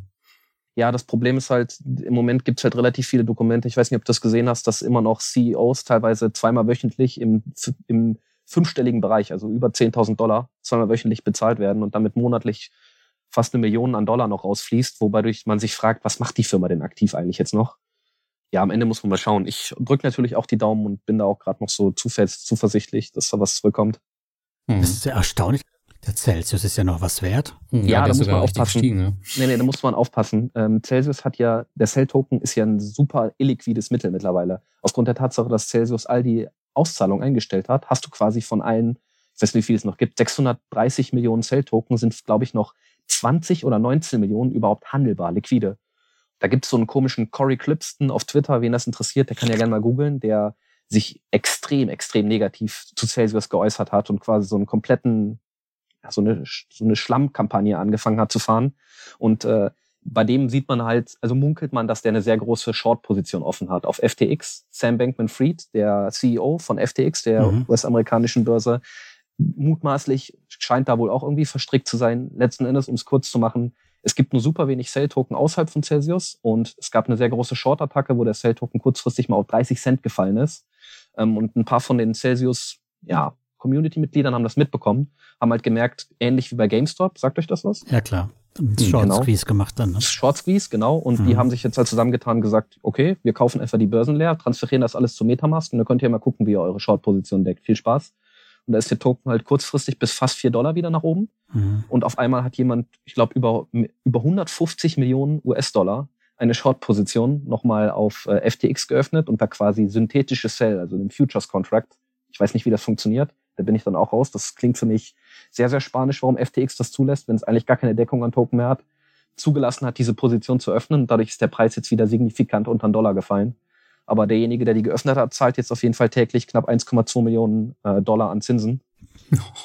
Eine Zockerei vor dem Herrn. Aber mich hat es da gewundert, dass es nicht runter ist, jetzt wie bei Luna oder so, ne, im Penny-Stock-Bereich, sondern dass es immer noch, ja, relativ hoch hängt ja, die meisten können halt nicht verkaufen. Du kannst ja nicht die Kapitalisierung so. so. weit runterfahren, mhm. wenn 97 Prozent gelockt sind. Also das kann ja keiner verkaufen. Ich glaube, wenn die ihre Tore öffnen, das ist die große Befürchtung, wenn alle sofort ihre Assets zurückbekommen, ist natürlich die erste Sache, fuck, lass uns mir die Sale-Token verkaufen, abschließen mit dem Kapitel und weg damit. Und mhm. davon hätte natürlich keiner was. Und darum stehen auch so verschiedene Konzepte im Raum. Wie zahlen wir jetzt die Nutzer wieder aus? Kriegt jeder erstmal alles wieder zurück und nur ein Stück von seinen Cell-Token, das wir die der Reihe nach wieder zurückgeben. Die haben ja auch noch einen sehr großen Mining-Arm, also wo sie mit Bitcoin-Minern, mit den ASICs Bitcoin meinen und sagen, vielleicht nutzen wir den Cell-Token als eine Art Security, wo wir dann sagen, das sind Anteile an unserem Mining-Business und ihr kriegt mhm. damit quasi regelmäßig die Einkünfte, die aus dem Mining-Business erwirtschaftet werden, in der Hoffnung, dass die Nutzer jetzt nicht sofort alles an Cell-Token verkaufen, wodurch dann ja auch die Firma bankrott wäre. Okay. Genau. Aber sagen wir so, im Gegensatz zu Luna ist es immerhin mal noch eine Idee im Raum, dass es ja was geben könnte. Genau, eine Idee und vor allem auch eine vernünftige. Also ich gehe bei weitem nicht konform mit allem, was gemacht wurde. Im Gegenteil. Aber es sind zumindest, man merkt, da macht sich jemand noch Gedanken und es ist demjenigen jetzt oder denjenigen, die da verantwortlich sind, nicht scheißegal, was mit dem Geld passiert. Und das finde ich halt positiv. Genau. Ähm, so viel zu Celsius. Während 2021, ich weiß nicht, sagt euch DeFi was? Decentralized Finance? Ja. Schon mal gehört. Ja, genau. Das ist ja quasi das Gegenpendant zu CFI, Centralized Finance, also alles, was programmseitig, wo auf Protokollebene anstelle von einer zentralen Organisation Lohnvergabe, Crowdlending, ähm, Staking, all sowas organisiert wird oder ermöglicht wird. Und da habe ich 2021 relativ viel mit zu tun gehabt. Ja, da habe ich mir auch eher die Finger dran verbrannt. Da relativ viel Zeit reingesteckt. Es war kurzzeitig, glaube 400, 500 Prozent im Plus. Und am Ende ging das halt sehr, sehr schnell so dass man noch ein paar hundert Dollar plus gemacht hat, aber sehr viel Zeit reingesteckt hat. So viel meine Lehre. Kann man nicht einfach sagen, bei DeFi war viel Idee, viel Zukunft, viel Vision und es kam eigentlich fast nichts dabei raus? Hm, ich glaube, das Konzept wird sich auch durchsetzen. Das, also bin ich ziemlich überzeugt, ja, ziemlich mhm. überzeugt davon. Das Problem ist, ähm, da muss mehr Transparenz rein. Also man muss mehr verstehen, was da im Hintergrund läuft. Weil der große, das große Problem am Kryptomarkt ist, und ich habe mir ja auch selbst mal die Frage gestellt, warum ist der Kryptomarkt so volatil? Habt ihr da eine Erklärung? Warum ist der so viel volatiler als der Aktienmarkt? Naja, weil er halt einfach noch nicht so durchsetzt ist, würde ich sagen, meinen. Ist noch nicht so etabliert.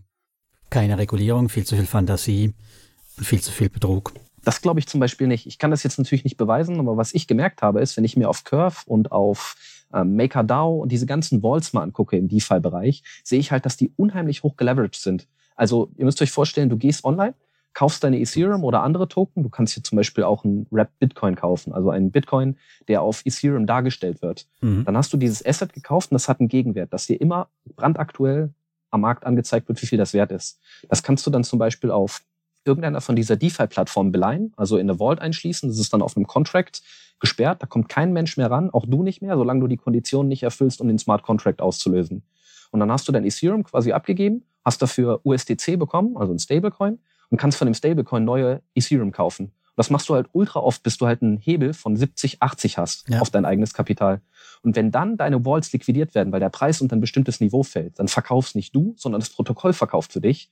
Und das bedeutet, wenn der Markt sich um 10% bewegt, hast du durch den hohen Leverage so hohe Effekte, dass das mal sieben mal acht genommen wird und dadurch wird der Kryptomarkt so volatil. Die Leute wollen gar nicht verkaufen, aber das sind so viele, wie heißt das auf ähm, Reddit immer, Degens, also Degenerates, Degenerierte, sind da unterwegs, die einfach hoffnungslos Risiko eingehen. Das, das macht den Markt halt so schnell und so unberechenbar. Das sind nicht die Menschen, sondern das Maß an Risiko und vor allem die Menge an Hebel, an Leverage, die du aufbauen kannst, weil das würde dir ja keine Institution zulassen. Also ich meine, im, im normalen, wenn du zu einem normalen Broker gehst, weiß ich nicht, ist ja schon ein 30-facher Hebel krank. Ja, ist ja mittlerweile auch gedeckelt. Du kannst ja auch kein, hast ja keine Nachschusspflichten und so mehr, ne? Genau. Und nur zum Thema Bitfinex, was wir eben hatten. Ich weiß nicht, ob euch das was sagt, aber der Hebel, den man auf Bitfinex ehemals fahren konnte, war 125. Also mhm. vor allem im Kryptomarkt. Das ist halt nicht mal ein Bruchteil von einer Sekunde und da bist du entweder raus oder reich. Ja, da müssen natürlich viele raus sein, damit einige reich werden, ne? Ja, und vor allem, wenn du auf einer Börse bist, wo die Börse dir die Preise macht. Ein Freund von mir hat auch ein relativ großes Darlehen aufgenommen, 20.000 Euro, und hat das in Bitcoin investiert. Wobei ich sage, Fremd, so Fremdkapital aufnehmen, um das damit quasi zu hebeln, ist, ist nicht gleich Fremdkapital aufnehmen. Wenn du es bei einer Bank aufnimmst, bei einer Börse einzahlst und damit irgendwas kaufst, kriegt die Börse ja nicht mit, dass es nicht dein eigenes Geld ist. Mhm. Das geht ja noch. Aber wenn du es bei der Börse leist und die Börse weiß, das ist nicht dein Kapital und der Preis, damit sie dich liquidieren kann, muss nur auf, weiß ich nicht, 10.000 Euro pro Kurz Ethereum fallen. Ja. Mhm. Richtig. Dann mhm. wer sagt denn, dass die Börse nicht einfach sich selbst einen Account erstellt und quasi das eigene Orderbuch faked, indem sie sagt, hups, wir verkaufen mal eine große Menge an uns selbst, kaufen die wieder zurück Also da laufen so unglaublich unschöne Geschichten, wo die Leute einfach nicht checken, wenn derjenige, der dir einen Kredit gibt, gleichzeitig derjenige ist, der entscheidet, ob der Kredit zum ungünstigsten für dich oder für dich ungünstigsten Zeitpunkt ausgelöst wird, der ist zu naiv. Ja, das ist halt auch eine Manipulation von außen kann das ja genauso machen. Hm, ja gut, da musst du halt Einsicht in die Orderbücher haben. Ja, ja, manche Orderbücher sind ja offen. Ja, genau, oder du musst dafür halt viel zahlen. Das gibt's ja auch, ne? Also so gut wie jede große Börse hat ja so ein, ähm, wie nennt sich das, Pro-Terminal, wo du halt im Monat ein paar tausend Dollar zahlen kannst und kriegst dann dafür halt offengelegt alles Mögliche. Wo sind die Margin, äh, wo werden die, oder wo ist die größte Linie an Margin Calls, die ausgelöst wird? Das ist schon sehr, sehr interessant zu sehen, dass, wie viel Manipulation da passiert. So, und du hast jetzt unterm Strich schon, also steht dein Portfolio positiv da in Kryptos oder plus minus null oder wo stehst du denn aktuell? Ähm, das kommt halt auf Celsius drauf an. Da weiß ich halt nicht ganz genau, wie ich aktuell damit verfahren muss. Also schreib, ich mein, schreib mal 80 Prozent ab. Dann bin ich nahe null. Hm. Ziemlich genau. Ja, dann ist ziemlich viel Arbeit reingeflossen für nix. Doch, du hast was gelernt. Ja, stimmt. Ich habe sechsstellig für einen Kurs bezahlt, der mir zeigt, wie riskant äh, Kapitalmärkte sind. Und wie riskant Gier und fehlende Diversifikation sind, ne? Ja, stimmt auch wieder. Was du machen kannst mit der Abschreibung ist, dass, ähm, also so mache ich das meist bei den meisten Projekten, wenn da jetzt ein paar Monate nichts mehr passiert, dass ich dann immer pro Monat fünf Prozent abschreibe, bis halt der ganze Betrag weg ist. Dann tut's nicht auf einmal so weh. Ähm, aber trotzdem hast du es halt irgendwann aus deinem Portfolio raus. Und wenn dann noch was zurückkommt, dann hast du halt wieder ein bisschen Plus gemacht, aber so hast du halt dann irgendwann ein ehrliches Bild, weil ich, ich meine, das kann sich ja durchaus noch Jahre hinziehen, wer weiß das schon genau. Mhm. Dann schleppst du den, den Betrag nicht immer die ganze Zeit mit. Wie genau meinst du das? Also bei Portfolio Performance als Entnahme oder wie? Oder Verkauf? Zins, Zinsbelastung. Genau, Zinsbelastung, ah, aber da okay, ist es ja, okay. da geht's bei, das geht glaube ich nicht bei den Wertpapieren, Thomas, aber da kannst du zum Beispiel einen Verkauf machen zu 0,01. Genau, ja. Ein Verkauf und dann Zinsbelastung, okay. Gut, aber ich habe die, was ich, die, die als Konten ja eingetragen. Also gut, ich meine, du hast jetzt das Celsius als Coin drinstehen, klar. Das dann, das, hm. da musst du verkaufen, ja. Stimmt. Genau, musst du Bestand ja da ja, wegkriegen. Ja, dann ja, ja. Ja, aber sonst habe ich bei Plattformen habe ich es mit äh, Zinsbelastung auch gemacht, Crowdestor und so, alle raus, jetzt alles auf Runde, auf Null und wenn wirklich nochmal was kommt, dann ist halt ein Zinsgewinn wieder in dem Sinn und dann hm. wird's besser. Also bei P2P mache ich das wirklich äh, knallhart. Also wenn ich wirklich sehe, dass ähm, jetzt bei einem Kreditgeber, weiß nicht, sechs Monate oder zwölf Monate nichts passiert, dann im Folgejahr, dann fange ich auf jeden Fall mit den Abschreibungen an und dann immer fünf Prozent pro Monat, ähm, solange bis es halt raus ist. Das heißt, du brauchst dann äh, entsprechend ja 20 Monate und dann hast du das, das halt abgetragen. Mhm, klingt sinnvoll. Ist auch etwas das heißt sanfter als die Methode, die ich gemacht habe. Also ich hatte das über nur über wenige Monate gemacht und habe dann echt äh, letztes Jahr war das oder vor zwei Jahren schon so einen richtigen Dellen dann auch drin. Ne? Das sieht dann echt hässlich aus und es fühlt sich auch nicht so gut an, wenn man dann sagen muss, hm, P2P waren über Monate mal negativ. Ja, aber manchmal ist es auch gar nicht notwendig. Ja? Wenn du jetzt zum Beispiel einen Mintos-Kreditgeber hast, wo du, wo Mintos halt sagt, okay, da kommt wahrscheinlich 75 bis 100 Prozent zurück oder 50 bis 75, mhm. ähm, dann wird das ja irgendwann dagegen arbeiten, aber es dauert halt seine Zeit und so kannst du halt ähm, ja, den Betrag für dich so ein bisschen ehrlicher machen mit der Zeit. Also du musst ja nicht immer alles knallhart auf 100 Prozent abschreiben. Es gibt ja oft noch tatsächlich berechtigte Hoffnung, dass was zurückkommt. Ja, die, Schrott, die Schrottplattform weißt du ja. Genau, Gruppier. Genau, Gruppier beispielsweise mhm. habe ich auch sofort abgeschrieben, weil ich da wusste, okay, da kommt kein Cent mehr zurück. Vivento habe ich zum Beispiel abgeschrieben und da kamen mir immer mhm. mal wieder ein paar Cent zurück. Also ist dann auch schön. Genau, bei Vivento war es auch genauso, weil ich damit rechne, dass die auch irgendwann ihr Portfolio, den Rest dann noch äh, Atlantis irgendwie verkauft kriegen für 20 Prozent und die restlichen 80 Prozent, die habe ich dann halt schon abgeschrieben. Ja, ich habe alles abgeschrieben. Das ist dann schöner, jetzt im Nachgang dann mal wieder eine Zinsen draufzusetzen. Ja, genau. Ja, genau, dann freut man sich nämlich in dem Moment dann wieder. Dafür habe ich bei Mintos tatsächlich nichts abgeschrieben. Da habe ich alles noch so laufen lassen. Oh, du bist ja mutig. Das ja, wird ja. sich rächen. Ja, ja. Ja, aber gut, wir wollten nicht ablenken. Marc, du wolltest ja uns noch ein bisschen mehr erzählen. Ähm, ach so, ja, genau, das Portfolio vielleicht. Ansonsten bin ich halt relativ konservativ unterwegs. Das hat mich die Zeit auch irgendwie gelehrt. Bitcoin, Ethereum, gerade die Sachen, wo man jetzt am ehesten noch drauf vertrauen kann, macht es halt einfach Sinn, monatlich per Sparplan rein zu investieren. Ist halt langweilig, aber wie ein Aktien-ETF funktioniert. Das ist aber wieder witzig, wenn man mit den Leuten spricht und ähm, dass du das, dass du Bitcoin und Ethereum jetzt als, als konservativ, konservativ siehst. Ja. oh, manche sagen würden, oh mein Gott, Kryptowährung. Und ja, wir sehen das halt ganz anders. Also ich sehe es auch als eher konservativen Wert an, aber andere würden wahrscheinlich die Hände über den Kopf zusammenschlagen. Aber ja, ist immer wieder spannend, wie, wie unterschiedlich das, die Meinungen da sind. Genau, wollte ich gerade sagen. Das ist, glaube ich, auch das Mindset und individuelle Risikowahrnehmung, weil ähm, ich glaube, Steppen hattest du ja auch angesprochen. Ne? Steppen ähm, Finde ich zum mhm. Beispiel auch interessant, wenn Leute in solche Projekte irgendwie nur investieren, weil sie immer nur blind das Geld vor Augen haben, dann fällt man halt oft auf die Schnauze. Ähm, aber wenn es zum Beispiel, also ich habe einen brandaktuellen Fall, der klingt vielleicht ein bisschen dramatisch, aber ähm, ich kenne jemanden, der in der Ukraine lebt oder gelebt hat, besser gesagt. Und bei dem auf einmal aufgrund fehlender Infrastruktur, ich kenne jetzt den genauen Hintergrund nicht, und das will ich mir nicht anmaßen, aber halt auf jeden Fall aufgrund des Krieges war es dem nicht mehr möglich, an seine Konten zu kommen. Das heißt, der, das Geld war einfach, ja, das ist halt noch irgendwo, aber keine Ahnung, er kann es weder abheben, noch kommt er da irgendwie dran. Mhm. Und da hilft dir halt so viel Fiat-Geld, wie du haben möchtest, hilft dir halt wenig. Und er hatte halt noch Bitcoin irgendwo rumliegen. Ich weiß nicht, sein Samurai-Wallet oder so auf dem Handy. Waren ein paar tausend Dollar. Die hatte er rumliegen und hat dadurch unter anderem Zugtickets und ähm, Hotel bezahlen können. Innerhalb, äh, der ist, glaube ich, sogar ich weiß gar nicht, ob der jetzt in Deutschland ist, aber der ist auf jeden Fall über Polen ähm, vor dem Krieg geflohen und das ist jetzt kein Spaß. Der konnte Bitcoin dafür nutzen. Das musste er natürlich erstmal verkaufen, aber er konnte das dazu nutzen, um dann quasi für sich das Leben zu finanzieren. Anders hätte der das nicht machen können. Das ist für mich so das beste Beispiel, das zeigt, dass Bitcoin nicht nur eine Art von Spekulation und Wette darauf ist, wie sich das entwickelt, sondern tatsächlich eine Form von Absicherung, weil das Bankensystem oder dein Zugang zum Bankensystem hat jetzt der Ukraine-Krieg leider unschön gezeigt, kann auch im 21. Jahrhundert weg sein. Aber Kryptowährungen, solange du halt eine Internetverbindung hast, kommst du da dran, kannst die verkaufen und kannst es überall auf der Welt zu Geld machen, weil da keiner fragt, wie viel ist das wert. Das ist halt ein einheitlicher Preis für alle oder mehr oder minder einheitlich.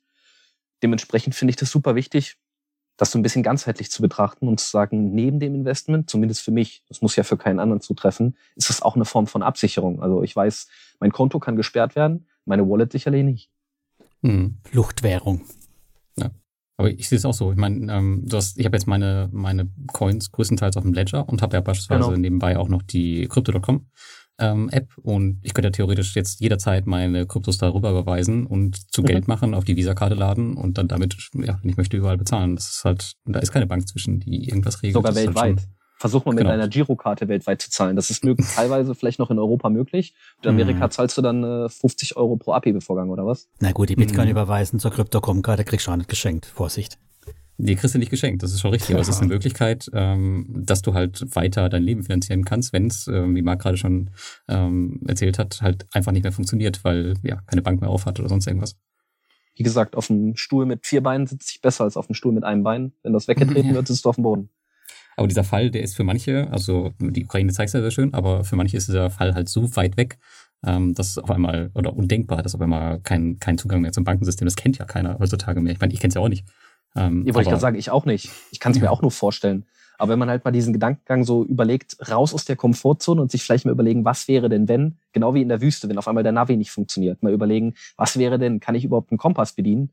Dann ist man auf einmal, merkt man, man ist schon sehr, sehr zu Hause bei sich in der Komfortzone. Sind wir alle? Hm.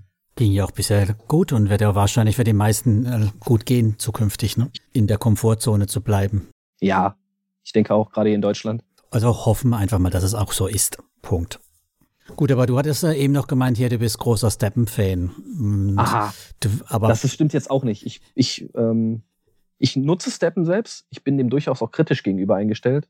Aber Steppen ist halt für mich weitaus mehr als irgendein NFT-Bild von einem Schuh kaufen und dann reich werden in zwei Tagen. Ähm, also doch kein Scam. Das weiß ich halt nicht. Das kann ich auch nicht genau sagen. Was ich halt verfolgt habe über die letzten Monate ist A, und das haben erschreckend wenige Leute gemacht, die trotzdem investiert sind, sich das White Paper mal durchzulesen. Ja, ich weiß, es ist ein bisschen umfangreicher. Da muss man sich auch mal vielleicht ein bisschen Hirnschmalz verwenden, um zu überlegen, was ist denn überhaupt das Ziel von den Entwicklern hinter Steppen. Ähm, aber als ich das Konzept verstanden habe, muss ich sagen, von dem Konzept, Vorsicht, nicht von dem Projekt, so wie es jetzt umgesetzt wird, von dem Konzept bin ich echt ein sehr, sehr großer Fan, wenn man sich das mal anschaut. Ich meine, das Henne-Ei-Problem sagt euch ja sicherlich was, gerade so bei Startups oder bei großen Fintechs. Immer am Anfang bist du uninteressant, weil du keine große Nutzerschaft hast und du hast keine große Nutzerschaft, weil du uninteressant bist. Und das muss man halt irgendwo mal bootstrappen. Das haben die halt versucht. Ich weiß, Lars, dir sagt das was? Thomas, die eher weniger, wie Steppen jetzt funktioniert, oder? Doch, doch, ich, ich habe ja genug mit dem Lars zu tun, deswegen. Ich sabbel ihn damit immer voll, also er kennt das. Okay. ja, ja. Es Aber gibt da ja den. Vielleicht gibt es ja noch einen Hörer draußen, vielleicht haben wir noch einen einzigen von den anderen Tausenden, die es noch nicht kennen, von daher leg los. Ähm, du hast ja diese NFTs, die quasi nur ein digitales Abbild sind von einem einzigartigen Schuh, der ganz bestimmte Werte hat. Sieht unterschiedlich aus, es ist aber nur Optik und der hat halt verschiedene statistische Werte, die je nach Level darüber ausschlaggebend sind, äh, wie stark der Stuhl verschleißt, ähm, je nachdem, wie viel Kilometer du läufst und wie viel digitale Währung, also Token, der quasi generiert. GST mhm. heißen die Token. Dieser Token ist aber immer nur, und das haben die meisten Leute einfach missverstanden, zum Bootstrappen gewesen. Anfangs war der mal bei drei, vier Dollar, bei fünf Dollar, das war die Hype-Phase, klar, da sind auch echt Leute mit reich geworden tatsächlich. Ähm, aber das war niemals dazu da, um final dieses Konzept auszubilden. Damit kann man das Ganze am Leben halten. Das war nur initial, um Nutzer zu bekommen, die quasi dann Nachfrage für die NFTs schaffen, das ganze Spiel beleben, Transaktionskosten verursachen. Man hat eine Nutzerbasis und kann das dann beispielsweise, da sind die ja aktuell dran, äh, größeren Schuhketten oder Versicherungsunternehmen versuchen vorzustellen, so dass man denen sagt, hier, schaut mal, wir können über die Blockchain tracken, derjenige geht jeden Abend drei Kilometer laufen, könnt ihr das nicht irgendwie benutzen, dass der seine Versicherungspolice günstiger bekommt, mhm. weil der was für seine Gesundheit tut. Ähm, oder eine Schuhfirma, wo man dann offizielle Adidas NFTs rausbringt und das ist natürlich erstmal notwendig, dass du mehr als 100 Nutzer hast. Klar. Ähm, zum größten Zeitpunkt waren es, lass mich jetzt nicht lügen, das ist eine Zahl, die ich im Kopf habe, die müsste ich nochmal überprüfen. Ich glaube, täglich aktive 20 Millionen Nutzer. Und das ist halt schon echt eine Menge. Der GST, den man da aber verdient durch das Laufen, ist letzten Endes entweder dazu da, um deinen Schuh zu leveln, oder aber du kannst ihn immer auscashen. Das haben alle gemacht. Und das sieht man jetzt auch im Resultat. Der Token ist so gut wie nichts mehr wert. Drei Cent. Davon gibt es aber auch unendlich viele.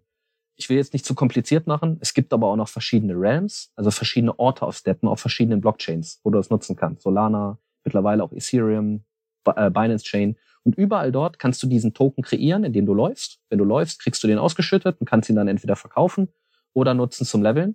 Aber der Punkt, den die meisten nicht verstehen, ist, der andere Token, der GMT-Token, den es noch gibt, der ist komplett begrenzt. Ich habe die Nummer jetzt gerade nicht mehr im Kopf, die Anzahl. Der ist aber begrenzt und zwar über alle verschiedenen Blockchains. Den kannst du aber erst verdienen, wenn dein Schuh Level 30 ist.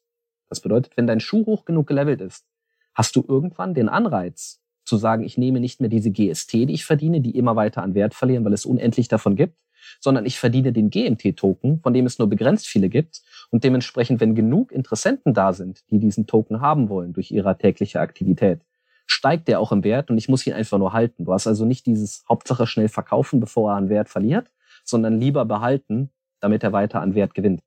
Ich weiß nicht, ob ich das jetzt irgendwie verständlich rüberbringen konnte. Ja. doch, doch. Ich, ich glaube schon, oder, Thomas? Ja, ja, ja, ja. Hodeln für GMT ist angesagt. Ja, genau. Und je mehr der Wert wird, desto mehr merkst du ja auch, ich will den nicht loswerden. Und es gibt halt nur eine bestimmte Menge. Das heißt, wenn du nach und nach kommen die Spieler jetzt auf Level 30 und meines Wissens nach ist aktuell das Feature noch nicht aktiviert. Aber sie haben von Anfang an ja eine Roadmap und man kann das ja auch im White Paper nachlesen, dass sie das nach und nach implementieren. Ich meine, der Plan war, das jetzt im September zu implementieren. Bis jetzt ist es noch nicht gekommen. Vielleicht hängen sie ein bisschen hinterher. Aber bis jetzt haben sie alle Punkte, die versprochen waren, tatsächlich auch umgesetzt. Das war zum Beispiel, es gab mal einen übelsten Überhang an Sneakern, also viel zu viele Sneaker, weil in China sogenannte Farms waren, wo Leute nur noch Sneaker produziert haben und überhaupt nicht mehr gelaufen sind. Die haben das Spiel quasi komplett missbraucht haben sich günstig Sneaker gekauft, total viele neue gebrütet, alle auf den Markt geworfen und damit relativ viel Kapital entzogen. Und dadurch hattest du halt eine Überproduktion, also gar keine Nachfrage, die das decken konnte, was da an Produktion an Sneakern war. Mhm, das war halt ungeplant für die ganzen Developer und die mussten sich halt was überlegen und haben jetzt, was ich ziemlich gut finde, unter anderem die Möglichkeit geschaffen, du kannst fünf alte Sneaker nehmen, musst dafür auch GMT zahlen, also diesen ähm, nicht beliebig vervielfachbaren Token und den GST kannst du entweder kaufen oder verdienen und äh, kannst dann aus fünf Schuhen einen höherwertigen Schuh machen. Dadurch kannst du halt den Supply, also die ähm, ja, dampfst wieder ein. Genau, den kannst du komplett wieder eindampfen, weil mhm. die Leute natürlich alle die höherwertigen Schuhe haben wollen. Und ähm, also ich finde, das Konzept dahinter ist halt. Das machst das du dauernd, Lars, oder? Ähm, nee, das mache ich nicht. Also ich habe mir ah. ein paar Schuhe gekauft und ähm, habe einen Hauptschuh und mit dem laufe ich eigentlich die ganze Zeit. Ich habe ja jetzt, ich weiß nicht, ob ich es erzählt habe, aber ich will das 17 Schuhe hast du das erzählt, oder? Ja, ja, What? genau. Ich habe Respekt. Äh, nee, ich habe, ich, hab, äh, ich weiß gar nicht die genaue Zahl, äh, 13 oder 15 oder sowas. Aber ich habe nur einen Hauptschuh, mit dem ich halt ähm, laufe. Und letzte Woche habe ich auch die 1000 Euro äh, überschritten tatsächlich durchs Laufen seit Mai. Also ist schon, schon okay.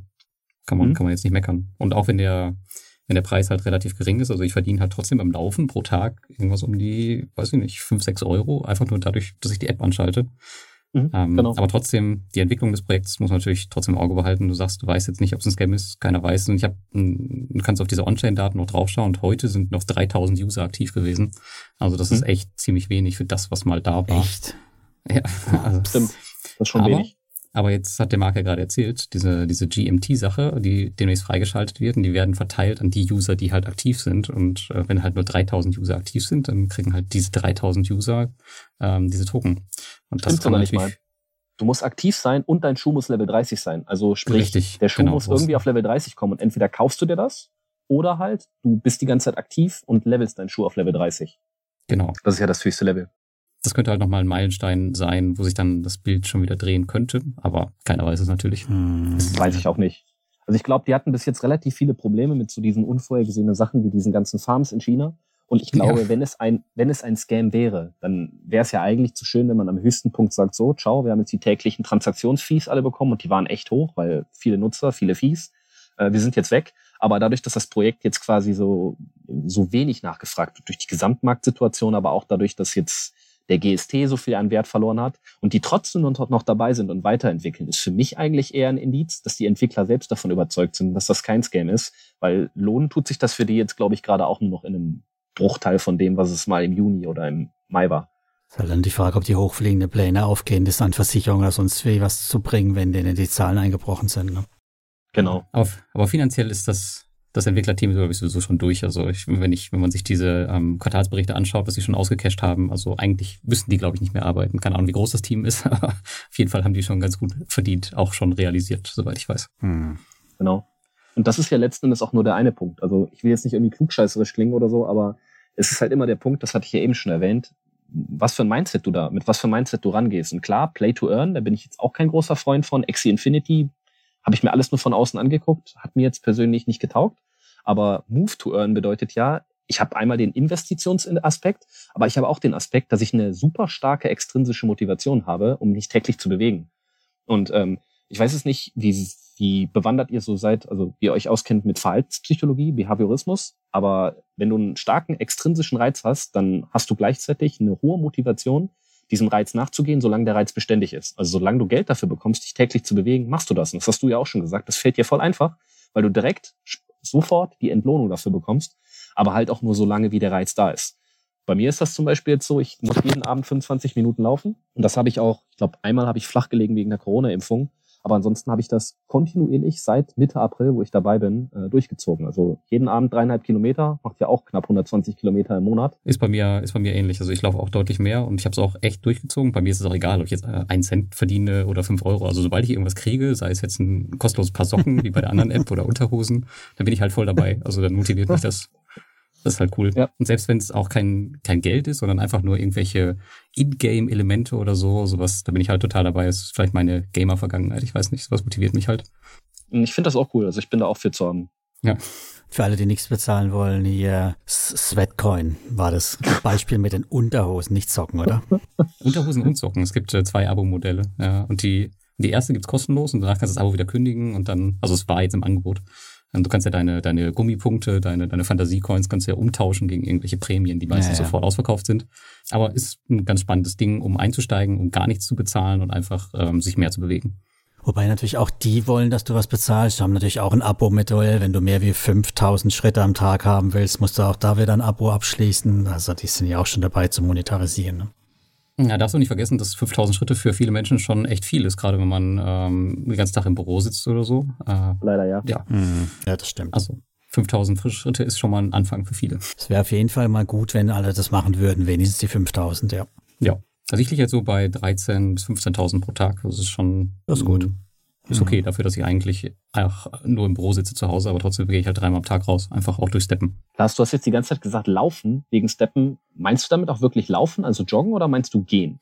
Nee, ich habe ähm, also ich habe nicht also als ich die, die Idee, als ich Steppen gestartet habe, war einfach äh, für das, was ich eh mache, ähm, halt noch ein, ja, so, so einen kleinen Effekt zu haben, also äh, entsprechend Geld zu verdienen oder irgendwie NFTs zu haben oder so.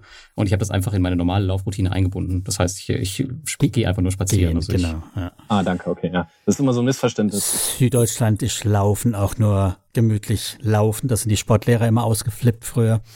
Laufen heißt hier, man schlendert vor sich hin.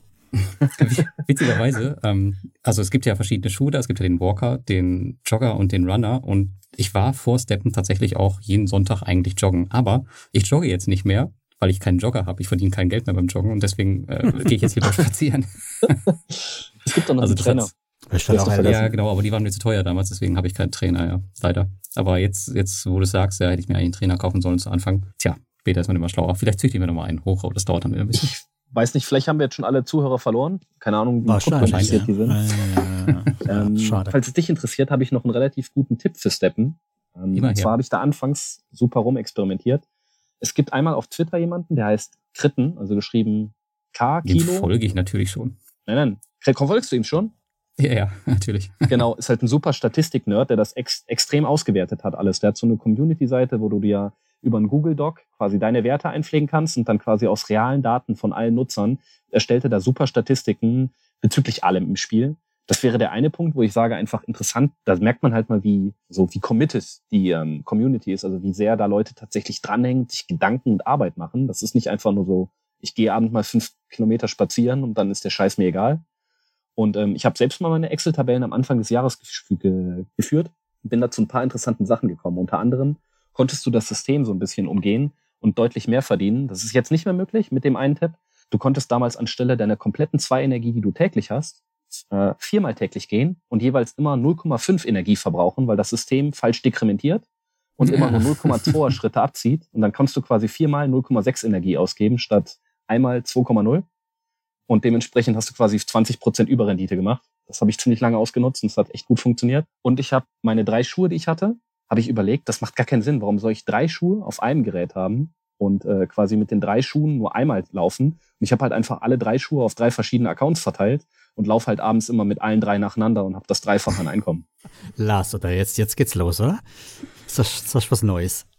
Äh, nee, ich glaube, das geht jetzt mittlerweile nicht mehr. Äh, ich bin mir nicht Doch. sicher. Marc, Ja, ich habe es heute noch? Abend noch gemacht. Du darfst, halt Okay. nicht gleich, du darfst halt nicht gleichzeitig laufen, wenn die, die haben ja mittlerweile eine sehr, sehr Wieso gute. brauchst du nur drei Handys? Eine, An- eine, na, du kannst einfach mit einem Handy dich nacheinander in den Accounts einloggen. Nein, du kannst doch drei Handys nehmen, oder? Geht doch bestimmt auch. Ja. Drei Handys du kannst auch gleichzeitig. 17 Handys nehmen, wenn du Lars Ah ja, also, du brauchst so einen Brustgürtel, Blas, oder? So ein Gürtel, wo du sie alle reinsteckst. So, so ein Patronengurt, genau. Ja, man muss es auch nicht übertreiben. Also es, ist, sieht schon so ziemlich komisch aus. Also ich habe letztens im Krypto-Chat geschrieben, also bevor man jetzt losgeht, also habe ich echt immer viel zu tun. Also ich muss bei Sweatcoin, muss ich den Booster aktivieren, ich muss bei Steppen den, den Run aktivieren, dann mache ich Pokémon auf und muss den Rauch aktivieren. Also es ist halt echt viel zu tun, bevor es dann losgeht. Ja, ja, genau. Man hat die ganze Zeit das scheiß Handy auch noch in der Hand. Und hört natürlich auch noch Podcast dabei. Also man ist echt nicht keine Entspannung mehr, weißt du, irgendwann. Voll Wenn der man dann das auch noch mit, mit drei Handys macht, am besten Dank. Das ist ja schon fast Arbeit. Genau, Ja, ja. Sehr schön. Jetzt sind wir schon ganz schön tief in diesem Ding abgetaucht. Ein bisschen, ja. Du hast es einfach zugelassen, Thomas. Ja, Schlechter ich meine, Moderator. Ist ja, ist, ist ja ich dachte, wenn wir zwei Nerds sich so entblößen, hey, dann lass ich die mal laufen. Gut, dann kannst du jetzt wieder, kannst du wieder durchgreifen jetzt. Genau. Du wolltest uns eigentlich noch ein bisschen was über Psychologie und Arbitragegeschäfte erzählen, ne? Ja. Ah ja, genau. Trading Bots hatten wir, glaube ich, aufgeschrieben. Ähm, da habe ich mir auch ziemlich lange selbst mal Gedanken drüber gemacht, wie diese Trading Bots funktionieren sollen, ob das alles Scam ist oder ob man da auf was vertrauen kann. Ich weiß ja nicht, wie eure Meinung zu Trading Bots ist, aber ich bin mir ziemlich sicher, dass Trading Bots per se funktionieren. Aber das Problem ist, sie funktionieren ja immer nur so lange, wie du eine Nische im Markt entdeckst. Also irgendeine Information, die anderen noch geheim ist, wo du dann anhand von Kaufvolumen oder Transaktionsvolumen oder Momentum irgendwelchen Indikatoren, die quasi vorab eine Information preisgeben, die nachfolgend geschieht, erahnen kannst, und zwar bevor der restliche Markt davon Wind bekommt und du quasi dann diese Ineffizienz des Marktes nutzen kannst. Ganz blöd gesagt, mache ich mal ein einfaches Beispiel. Das ist natürlich nicht so einfach, wenn du jetzt siehst, dass jemand äh, für irgendein Asset, irgendeine Aktie oder ein Krypto-Token oder was auch immer, eine super große Kauforder erstellt. Und dementsprechend siehst du im Orderbuch, dass es viel größeres äh, ähm, Kaufbarrieren, also Unterstützungszonen gibt als Widerstandszonen. Und du siehst dementsprechend, dass das Gesamtsentiment auf dieser Börse jetzt übelst bullish ist. Dass du dann quasi sagen kannst, okay, ich weiß, hier ist jetzt gerade eine sehr hohe Nachfrage und dementsprechend regeln kannst, ob du eher kaufst oder verkaufst, und zwar bevor der restliche Markt das tut. Aber das funktioniert natürlich ja auch nur so lange, wie andere nicht den gleichen Bot oder die gleiche Information nutzen. Das heißt, du musst quasi immer schneller und besser sein als der Markt. Und wenn du dir dann irgendwelche Trading-Bots runterlädst, die automatisierte Strategien haben, also die es schon gibt, dann kannst du ja auch damit ausrechnen, wie erfolgreich du damit sein wirst, wenn die für 25 Dollar jedem zur Verfügung gestellt werden. Genau, da gab es auch schon mal einen Nobelpreis dafür, für das Thema Markteffizienz. Ne? Genau. Beta wird immer abgeschöpft und dann muss das nächste Beta her. Dann, ja, stimmt, genau. Mhm. Das heißt, äh, ja, Trading-Bots fand ich da relativ interessant. Ich schau gerade mal, was ich noch aufgeschrieben habe. Also im Prinzip hal- halten wir sie eigentlich für Betrug unterm Strich. Nein, ich halte es nicht für Betrug. Ich halte es für absolut machbar, aber den Leuten wird halt vorgegaukelt. Das wäre viel einfacher, als es ist. Und die meisten geben dann halt einfach monatlich Geld dafür aus, äh, in einem Abo-Modell, um die Möglichkeit zu haben, sich automatisiert ein Trading-Bot zu schreiben, weil sie es selbst nicht programmieren können. Und faktisch zahlen sie halt dafür drauf, in der Hoffnung, nachher ein Alpha zu machen. Ja, und die meisten zahlen halt im Prinzip nur drauf, weil Genau. sonst würde ich ja so einen Bot gar nicht anbieten. Ich meine, wenn ich Genau. selber in der Lage bin, damit alles abzuschöpfen, warum soll ich denn bitte den schön verteilen und dafür 50 Euro im Monat verlangen? Genau. Das ist zum Beispiel auch eine super Frage, die ich mir immer wieder stelle bei Projekten. Wenn irgendjemand daherkommt, ich weiß nicht, ob ihr das kennt, auf Telegram oder sonst ja. Katastrophe. Ja, genau. Und dir versucht, die Tipps zu geben, so als, ich bin der Heilsbringer, ich möchte anderen teilhaben lassen, ich möchte Ja, anderen genau. etwas abgeben. Dann immer die Frage, was hat derjenige davon? Nein, Affiliate-Link natürlich. Ja, Psychologie des Investierens hast du gerade noch gesagt. Das war so ein Mhm. bisschen, also ist ja, glaube ich, relativ breit gefächert. Und ich glaube, zwei Themen davon hatte ich schon angegriffen oder aufgegriffen. Das eine war das mit dem systematischen Risiko. Also was ich für mich gemerkt habe, ist halt auch wichtig für mich zu überlegen, ähm, inwiefern bleibt meine Investitionsstrategie über mein Leben denn überhaupt gleich oder verändert sich mit meinem Leben? Weil ist ja logisch, je älter wir werden, desto weniger Zeit haben wir und desto tendenziell weniger Risiko sollten wir eingehen, weil wir nicht sagen können, okay, hm, hat nicht geklappt. Dann warte ich halt 15 Jahre, bis nach statistischen Daten der Aktien-ETF in positiver Rendite sein muss. Wisst ihr, was ich meine? Ja. Mhm. Genau. Und wie man dann halt sukzessive über sein Leben quasi auch vielleicht für sich entscheidet, wie lange gehe ich denn überhaupt das Risiko? Wann möchte ich umschichten? Wie viel möchte ich umschichten? Das ist, hat für mich relativ viel damit zu tun, sich auch selbst damit auseinanderzusetzen. Was bin ich denn überhaupt für jemand? Kann ich Dinge realistisch einschätzen? Womit bin ich auf die Schnauze gefallen? Weil mir ist es zum Beispiel aufgefallen, je länger man ähm, Recht behält und Dinge so laufen, wie man das Ganze erwartet hat, desto ungerechtfertigter wiegelt man sich irgendwie in Selbst, Selbstsicherheit und hält sich irgendwie für Albert Einstein, der, keine Ahnung, irgendeine Ineffizienz im Markt entdeckt hat und Mhm. wird halt risikofreudiger. Ja. Und zwar so lange, bis man dann wirklich auf die Schnauze fällt. Und wenn, je länger das dauert, desto schlimmer ist es auf die Schnauze fallen. Weil das, man erwartet es halt nicht. Diese Frustrationstoleranz ist dann halt überhaupt nicht da, wenn es immer nur alles gelaufen ist, wie du dachtest. Und Hm. irgendwann, vor allem wenn du dich so richtig mit was auseinandergesetzt hast, wenn du so oberflächlich Shotgun-Methode einfach in alles investierst und da geht was schief, kannst du selbst für dich kognitive Dissonanz, also dieses unangenehme Gefühl in deinem Bauch, immer ja abbauen, indem du sagst, ja, ich habe mich halt nicht damit auseinandergesetzt. Ist ja kein Problem. Also ich hätte ja auch Research betreiben können, dann wäre ich da sicher drauf gestoßen.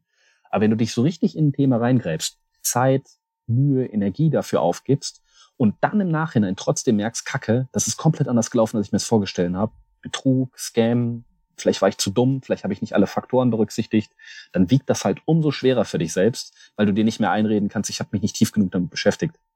Hm, ja, klar.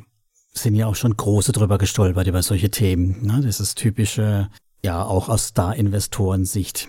Ich lag Mhm. richtig, ich lag richtig und dann auf einmal Ups. So richtig runtergesaust, ja. Ja, klar. Mhm. Aber weil du gemeint hast, schon wegen dem Alter, da können wir jetzt wieder schön Lars einschläfern. Äh, früher hat man ja gesagt, im Alter die Anpassung macht man darüber, dass man seinen Anleihenanteil hochfährt, Lars, ne? So Mhm. Alter in, äh, Alter in Anleihenprozenten oder sowas war ja mal so eine klassische Regel. Anleihen finde ich aber auch, äh, ja, schl- einschläfernd. Nee, aber es, heute, heute, heute tatsächlich ist mal wieder so weit, dass man dann sagt, das ist äh, gar nicht mehr notwendig, dass man Richtung Anleihen geht. A, weil man ja eh jahrzehntelang jetzt nichts mehr dient hat mit Anleihen mehr, oder jetzt zumindest mal ein paar Jahre. Und B, weil man natürlich auch im Aktienumfeld deutlich konservativer anlegen kann.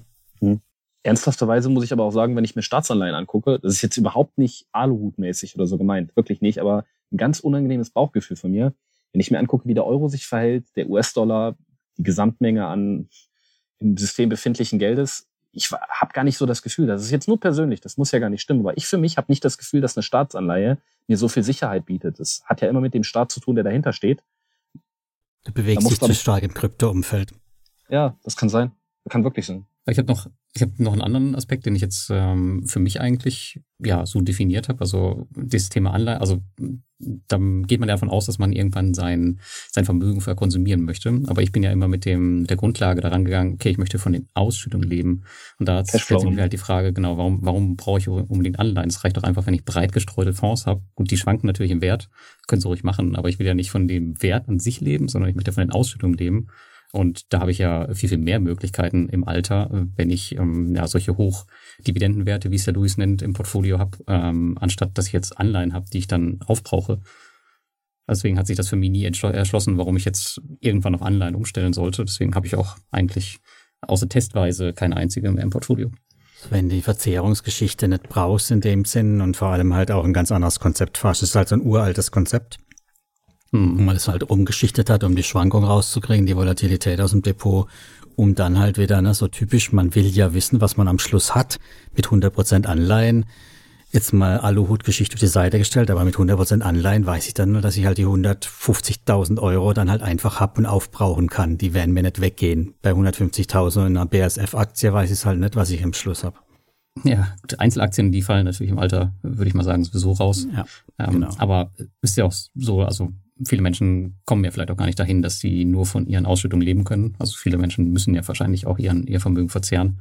Aber mhm. wenn du halt eine gewisse Summe auch noch vererbst, dann gibst du ja deinem Nachwuchs auch nochmal ganz, ganz andere Möglichkeiten. Deswegen ist das vielleicht nochmal äh, eine doppelte Motivation, richtig Gas zu geben im Leben, um halt für deine Nachwelt vielleicht alles auch noch so ein bisschen einfacher zu machen. Ja, aber du weißt ja, das, das deutschen liebsten Kind sind nun mal Zinsen und beständige Ausschüttung. Also ich denke, es ist auch einer der Punkte, warum P2P-Kredite bei vielen ja auch viel mehr wert sind als Aktiengeschichten, weil ich halt da eben eine gefühlt geringere Volatilität habe und einen stetiger Ausschüttungsfluss. Hm, richtig. Gerade jetzt. Lars hat gerade einen super interessanten Punkt, weil ich weiß nicht, Thomas gesagt hatte mit äh, Vererbung. Ähm, den Punkt fand ich super interessant, weil ich mit einem guten Freund aus meinem Umfeld gesehen habe, dass der Vater ihm ziemlich viel Geld vererbt hat. Und ich habe mich so lange Zeit gefragt, warum ist der Junge nicht glücklich darüber? Ich habe es bis mhm. heute nicht, also ich glaube es jetzt verstanden zu haben, aber ich habe es lange nicht verstanden. Ähm, zu welchem Punkt ich glaube gekommen zu sein. Habt ihr schon was von der hedonistischen Tretmühle gehört? Nein. Mhm. Erzähl uns. Ähm, wenn du dein Leben lang ähm, gewohnt bist, nur Erfahrungen zu durchleben, die zehn von zehn sind, oder sagen wir mal eine gewisse Periode in deinem Leben, ist der Mensch nun mal extrem gut darin, sich an seine Umwelt anzupassen. Das heißt, diese zehn von zehn wird danach dein Erwartungswert. Also das ist dann dein ah, ja. Normal. Mhm. Genau. Und sobald du dann weniger gute Erfahrungen machst, bist du halt permanent enttäuscht. Das kannst du auch überhaupt nicht umstellen. Eine Enttäuschungshaltung ist ja nichts, was du aktiv bildest, sondern das ist ja ein passiver Erfahrungsschatz. Wenn du ins Hotel gehst oder ins Restaurant und erwartest, dass der Kellner dir Champagner bringt und danach irgendwie was die teuersten Speisen du sofort bedient wirst, dann ist das eine Sache, die hast du immer so kennengelernt und dann tritt dieses das war doch schon immer so für dich ein. Mhm. Wenn du mhm. dann halt mal in ein normales Restaurant gehst und wie ein normaler Mensch behandelt wirst, anstehen musst, was weiß ich, ist das halt schon eine extreme Enttäuschung für dich, wo andere sagen, hä, das ist doch komplett normal. Das ist ja auch so ein bisschen dieser Spruch, Leben beginnt außerhalb der Komfortzone wenn du dich nicht regelmäßig wieder aus deiner Komfortzone willentlich rausbegibst, läufst du halt Gefahr, dass irgendwann dein ganzes Leben nur noch zu einer einzigen Enttäuschung wird und du nur noch so mega griesgrämig durch die Gegend läufst. Mhm. Ja. Und ähm, ich bin mir, das ist halt der Erklär, der Erkläransatz, zu dem ich gekommen bin. Keine Ahnung, ob es richtig ist, ist Mutmaßung von mir. Also wie gesagt, nicht böse verstehen, aber ich bin mir ziemlich sicher, dass dadurch, dass der Sohn so viel Geld von seinem Vater geerbt hat, du nimmst das halt, also es ist halt gegeben für dich. Du musst halt dann nicht mehr arbeiten. Es gibt halt irgendwie dann, die Herausforderung ist weg und du hast halt kein Gefühl dafür, dass du es selbst verdient hast. Da ist kein Stolz dabei. Du kannst es A nicht wertschätzen, weil du nicht weißt, wie hart es dafür zu arbeiten. Es ist einfach nur eine Zahl für dich und ein, ich kann es halt ausgeben. Ähm, und gleichzeitig hast du halt super wenig Selbstwirksamkeit dabei. Du hast nicht das Gefühl, ich habe es verdient, was ja auch so ein super interessanter Punkt ist. Es ist, macht nicht glücklich, Geld zu besitzen, sondern es macht glücklich, es verdient zu haben. Das Gefühl, ich habe durch mein Handeln bewirkt, dass das Geld jetzt da ist. Ja, das ist richtig. Ähm, das ist ein guter Punkt, den du ansprichst. Ähm, es ist halt natürlich auch nicht so, dass, dass mein Sohn das einfach oder meine Kinder das einfach äh, bedingungslos bekommen werden und auch nicht einfach so, damit sie nicht mehr arbeiten müssen. Ähm, aber vielleicht dann halt nach meinem Ableben, wer weiß, wie alt die dann sind. Vielleicht sind die dann selber 40 oder so und das verändert nochmal ihr Leben. Mhm. Ähm, aber ich möchte es halt einfach nicht komplett verbrauchen. Das ist halt der Punkt. Und ich hoffe, dass ich meinen Kindern dann eine entsprechende Entziehung mitgeben kann, dass sie damit auch ordentlich umgehen, gerade nicht in so eine ja, in so ein Verhalten verfallen. Aber natürlich eine Garantie gibt's nie.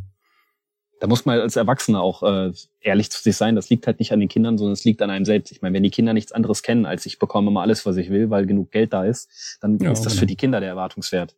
Ähm, was da, glaube ich, ein ganz gutes Konzept ist, ist, wenn man die Kinder erst einmal alle selbst machen lässt und die vielleicht gar nicht so mit der Nase darauf stößt, dass man selbst oder sie irgendwann mal viel Geld haben werden, weil das sofort dazu führt, man ruht sich aus, sondern wenn man einfach immer nur so ein Sicherheitsnetz lässt, dass die Kinder beruhigter Risiken eingehen können. Im Sinne von, ich nehme ein langes Studium auf mich, ich nehme in Kauf, länger in der Schule zu bleiben, weil ich weiß, dass ich im Notfall da Geld bekommen kann, mit dem ich das Ganze finanzieren kann, aber dass es nicht selbstverständlich ist, dass ich einfach nur zum Verkonsumieren bekomme.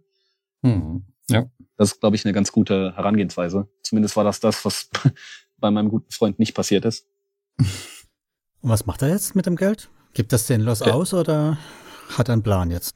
Muss ich ehrlicherweise sagen, das ist immer so ein heikles Thema gewesen. Also habe ich jetzt länger schon nicht mehr nachgefragt, aber ich bin ziemlich sicher, dass der einen ähnlichen Weg wie sein Papa angeschlagen hat. Irgendwie Investmentbanker oder so. Und ich glaube, der verdient auch mittlerweile selbst genug, als dass er es nicht mehr bräuchte. Ich weiß es nicht.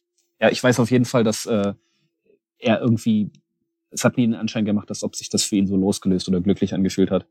Aber war immer irgendwie so ein bisschen eine Erwartungshaltung, eine Last so. Kann ich dem entsprechen, was mein Papa von mir haben will? Mm, aber er ist auch nicht in der Bahnhof damit gelandet und hat es irgendwie sinnlos rausgeballert. Auch, aber es war halt zu viel, um es alles auszugeben. Ah, okay. gut, ja. Ich glaube nicht, dass mein Sohn in die Situation kommen wird. Also von daher mache ich mir da jetzt weniger Sorgen. Ja, wollen wir es hoffen, ja. Naja, schön wäre es ja, wenn er in die Situation käme, dass ich so viel Geld noch anhäufen könnte, aber das glaube ich einfach nicht. Dazu bin ich schon zu alt. Ja, aber Geld macht ja auch, ähm, also während der Erziehung vieles anders. Also ich reise sehr, sehr, sehr viel mit meinem Sohn und versuche ihm halt auch bewusst Länder zu zeigen, wo es den Menschen halt nicht so gut geht und auch äh, bewusst ein bisschen, naja, anders mhm. zu leben. Und das ja. erschließt sich einem ja vielleicht gar nicht, wenn man gar nicht die, die Kohle hat, ähm, zu reisen. Also das ermöglicht natürlich auch auf der anderen Seite der Sachen, aber man muss natürlich auch aufpassen, genau was man macht und wie man es den Kindern beibringt. Ich meine, ist ja leider keine Anleitung dabei gewesen, als er auf die Welt gekommen ist. Von daher muss man, ist das halt ein Riesenexperiment, das Ganze. Man kann sich nie sicher sein, wie es am Ende endet. Ja, ja das stimmt. Man kommt da leider nicht drum herum. Ne? Ich meine, je mehr Geld man hat, das, also zwangsweise, es läuft bei keinem so. Es gibt bestimmte Punkte, mit denen setzen wir uns gerne im Leben auseinander und andere nicht.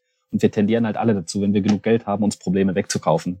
Aber ja. letzten Endes führt das halt nur dazu, dass wir irgendwann nur so ein, gefühlt nur so ein Klumpen Fleisch sind, dessen einzige Kompetenz ist es, möglichst viel Geld auszugeben erfinderisch macht ja wirklich nur die Situation, wenn du das Geld nicht hast und anders deine Probleme lösen musst.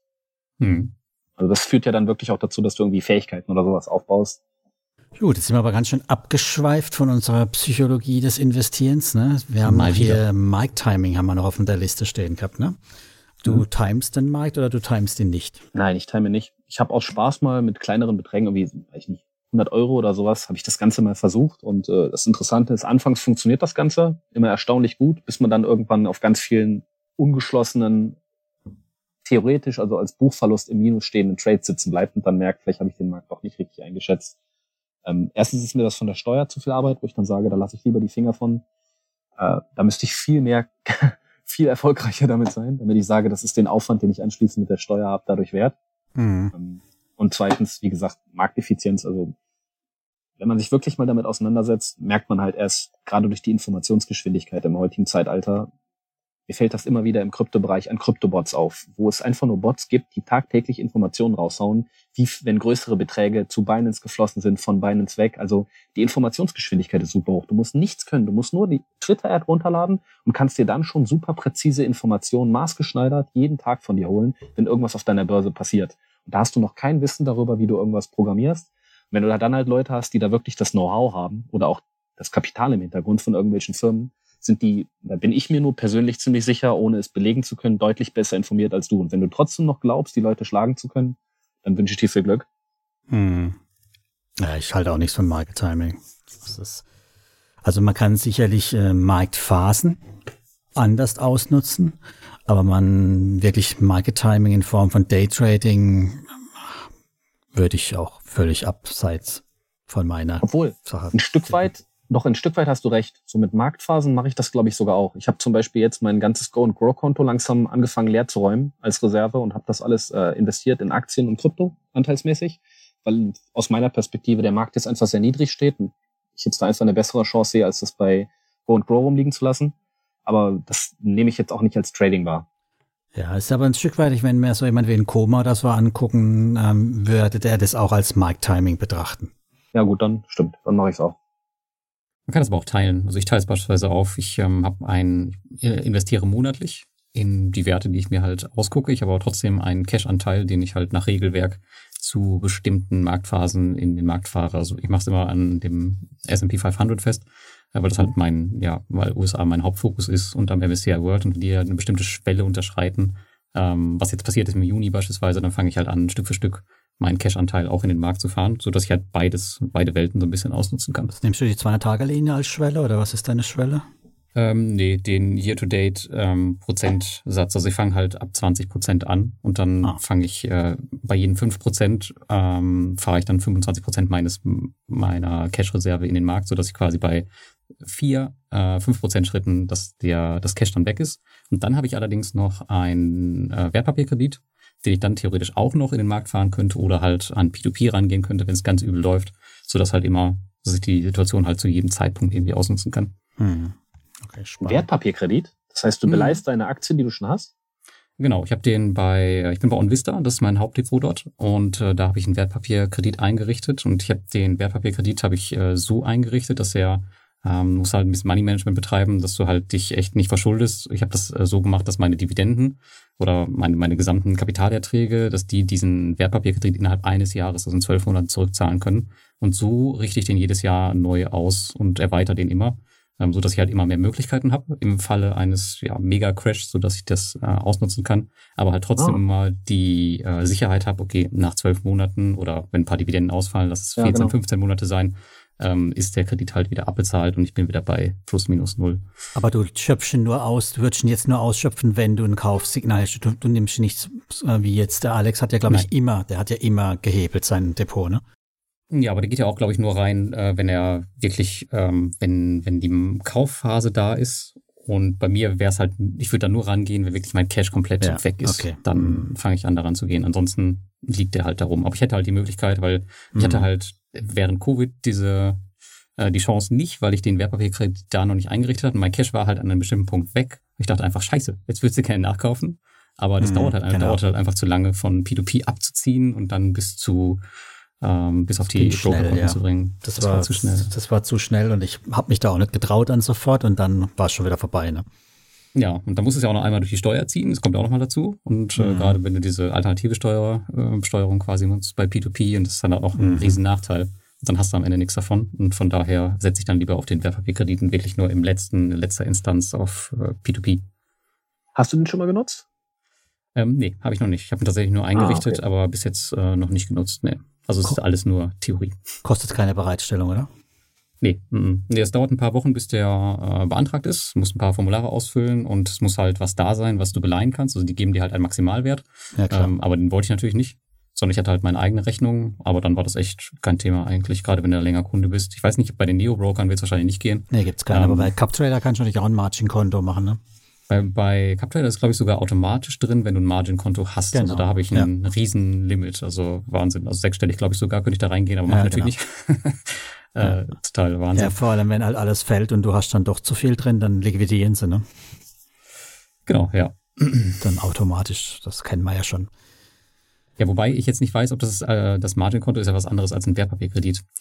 Ähm, weiß jetzt nicht, wie CapTrader das, das da behandelt und was da, weiß ich nicht, habe ich mich noch nicht mit auseinandergesetzt. Aber da hast du halt wirklich einen Kredit, den du halt, wo du monatlich Zinsen drauf zahlst bei, äh, bei OnVista. Also da ist jetzt nicht, mhm. nichts wirklich beliehen in dem Sinne. Da wird nichts liquidiert. Genau, richtig. Ja, das ist auf jeden Fall mal äh, in der Form sicherer, dass nichts verkauft wird im schlimmsten Fall. Ja, das, das will ich natürlich auch nicht, ja. Apropos Kredit, ähm, was mir aufgefallen ist, bei, ich glaube, das funktioniert immer nur einmal pro Nutzer, aber bei Verivox und diesen ganzen Smava komischen Kreditplattformen, wenn man sich da anmeldet, hat man manchmal, ich habe noch nicht rausgefunden, ob das irgendwie mit der Jahreszeit oder so zu tun hat, hat man die Möglichkeit, entweder super günstig an kleine Kreditsummen zu kommen oder sogar, und das habe ich geschafft 2020, äh, zum Minuskredit glaube, Lars, du hast das auch schon mal geschrieben, oder? Genau, ich habe mir damals einen 0% äh, Kredit, Kleinkredit auch aufgenommen und habe den direkt ja. äh, bei Mintos reingefahren und habe den dann halt von meinem Privatvermögen abbezahlt. Ähm, kannst du mit kleinen Summen machen. Minus habe ich nicht geschafft, obwohl immer Minus angezeigt wurde. Ähm, aber dann im Endeffekt hast du halt immer, äh, ja, halt keine Minuskredite bekommen. Aber gut, 0% war halt auch billiges Geld. Ja, aber bei äh, Verivox. Ich habe es nicht bei Verivox gemacht, ich habe es, glaube ich, bei Check24 gemacht. Bei ähm. Verivox habe ich äh, 2020 minus 5% bekommen und habe ja, das, das äh, sofort geil, ja. im äh, Oktober habe ich dafür Bitcoin gekauft, als er noch 8000 Euro wert war. Also es hat sich echt gelohnt. Hm. Was hast du als Grund hast du wahrscheinlich nicht angegeben, dass du Bitcoin kaufen willst, oder? doch, doch, ich habe angegeben, äh, fremdgehebeltes, äh, nein, habe ich natürlich nicht angegeben. Ähm, da, bei den kleinen Krediten, bei diesen 1000 Euro Krediten kannst du ja ohnehin, glaube ich, nichts angeben. Das ist immer freie Verfügung. Das ja, sind immer diese, diese ganz bestimmten, die laufen nur zwölf Monate, 1000 Euro, ähm, genau. Ist vielleicht auch noch ein wichtiger Punkt bei dem Wertpapierkredit. Also du kannst theoretisch die Gelder auch runterziehen von deinem OnVista-Konto, fällt mir gerade noch ein. Das heißt also, wenn du die 15.000 Euro jetzt nicht in Aktien investieren willst, sondern in Bitcoin beispielsweise, dann kannst du die auch runterziehen und dann halt da hm. investieren. Das geht auch. Das ist ja zum Beispiel auch ein super, super interessantes Konzept. Ich weiß nicht, ob euch das was sagt, aber in den USA leben ja unheimlich viele äh, Einkommensinvestoren davon, ja. dass sie ihre Assets nicht verkaufen, sondern immer einen Kredit dagegen aufnehmen und dann dementsprechend bei der Steuer angeben können, dass sie Kreditzinsen zu zahlen hatten und dementsprechend keine Kapitalertragssteuer zahlen, obwohl sie eigentlich ihre Assets verkonsumieren durch den Kredit. Hm. Wisst ihr, was ich meine? Du hast halt dein Wertpapier oder dein, dein, deine Immobilie, so macht Trump das ja auch, der steht ja gerade vor Gericht. Deswegen Ähm, die haben halt ihre, ihr Asset, jetzt sei es eine Immobilie oder das Wertpapierdepot, und das Wertpapierdepot beleihst du mit einem Kredit und anstelle, dass du dann verkaufst und dann von den Verkäufen lebst, wovon du Steuern zahlen musst, hast du erstmal nur den Nettokredit, also wie das, was du verkauft hast, ohne dass du die Steuer dafür zahlen musst, kannst das verkonsumieren, zahlst darauf natürlich Zinsen, aber die Zinsen kannst du auch noch von der Steuer absetzen, weil du sagst, es war eine Belastung für dich. Und im Endeffekt hast du quasi von deinen Assets gelebt, von deren Wert, ohne sie verkaufen zu müssen. Und äh, den Kredit, wann zahlst du denn zurück? Nie, oder? Verlängerst immer. Zahlst du nie, verlängst du immer wieder, Ah, weil du ja auch okay. Dividenden, du kriegst ja, das ist ja Einkommensinvestoren. Wenn du halt Dividenden und andere Rückflüsse hast, kannst du entweder davon die Zinsbelastung stemmen und lässt einfach die Tilgung immer weiter laufen. Das juckt dann keinen. Ähm, irgendwo muss man sich natürlich da ein System bei aufbauen. Das Ganze ist natürlich wie immer die gleiche Falle, genau wie bei Immobilien auch. Du musst erstmal die Kohle haben, die Assets. Es geht halt nicht mit null. Ja, und wenn sowas Aber- ist wie die Zinsen steigen, dann kann es auch anfangen zu kippen. Ne? Zinsen steigen, Genau. Dividenden werden gestrichen. Boom. Risikomanagement. Mhm, klar. Aber das Konzept fand ich interessant, dass eigentlich diejenigen niemals ihre Assets verkaufen, sondern immer nur Kredite aufnehmen und zu tun, ach, ich muss ja die armen Zinsen zurückzahlen. Funktioniert nur, wenn du es im Unternehmenskontext in Deutschland machst, ja. Genau. Ja, in Deutschland stimmt. Kannst du als GmbH oder so vielleicht so tricksen. Aber da kennen wir uns nicht aus. Wir machen eh hier überhaupt keine Beratung. Nochmal, damit für Stimmt. Alex sagte, wir machen keine Anlagenberatung. Wir haben nur Ideen und, und die Ideen, die wir heute hatten, ich weiß nicht, ich weiß nicht. Und äh, P2P ist kein Tagesgeldkonto. Jetzt haben wir alles, oder? Ich glaube, wir haben die, die wichtigsten Dinge haben wir sowieso, oder? Ich würde eh sagen, wir haben alles, oder, für heute? Was meint ihr?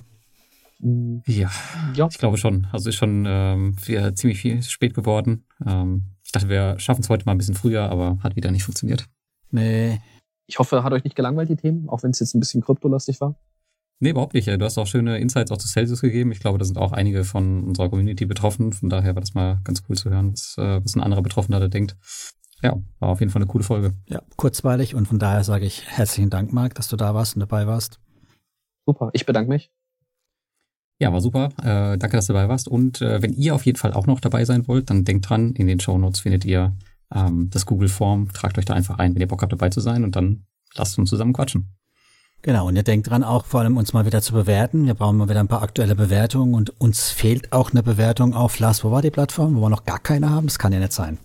Das war diese unbekannte ähm, Audible oder so heißt die, glaube ich. Ah, Irgendwas von Amazon. genau. Kostet auch nichts, kann man bei Amazon einfach hinklicken, Bewertung reinschreiben. Wir freuen uns und hören uns beim nächsten Mal wieder. Ne? Bis dahin. Alles klar. Bis dahin. Ciao, ciao, Marc.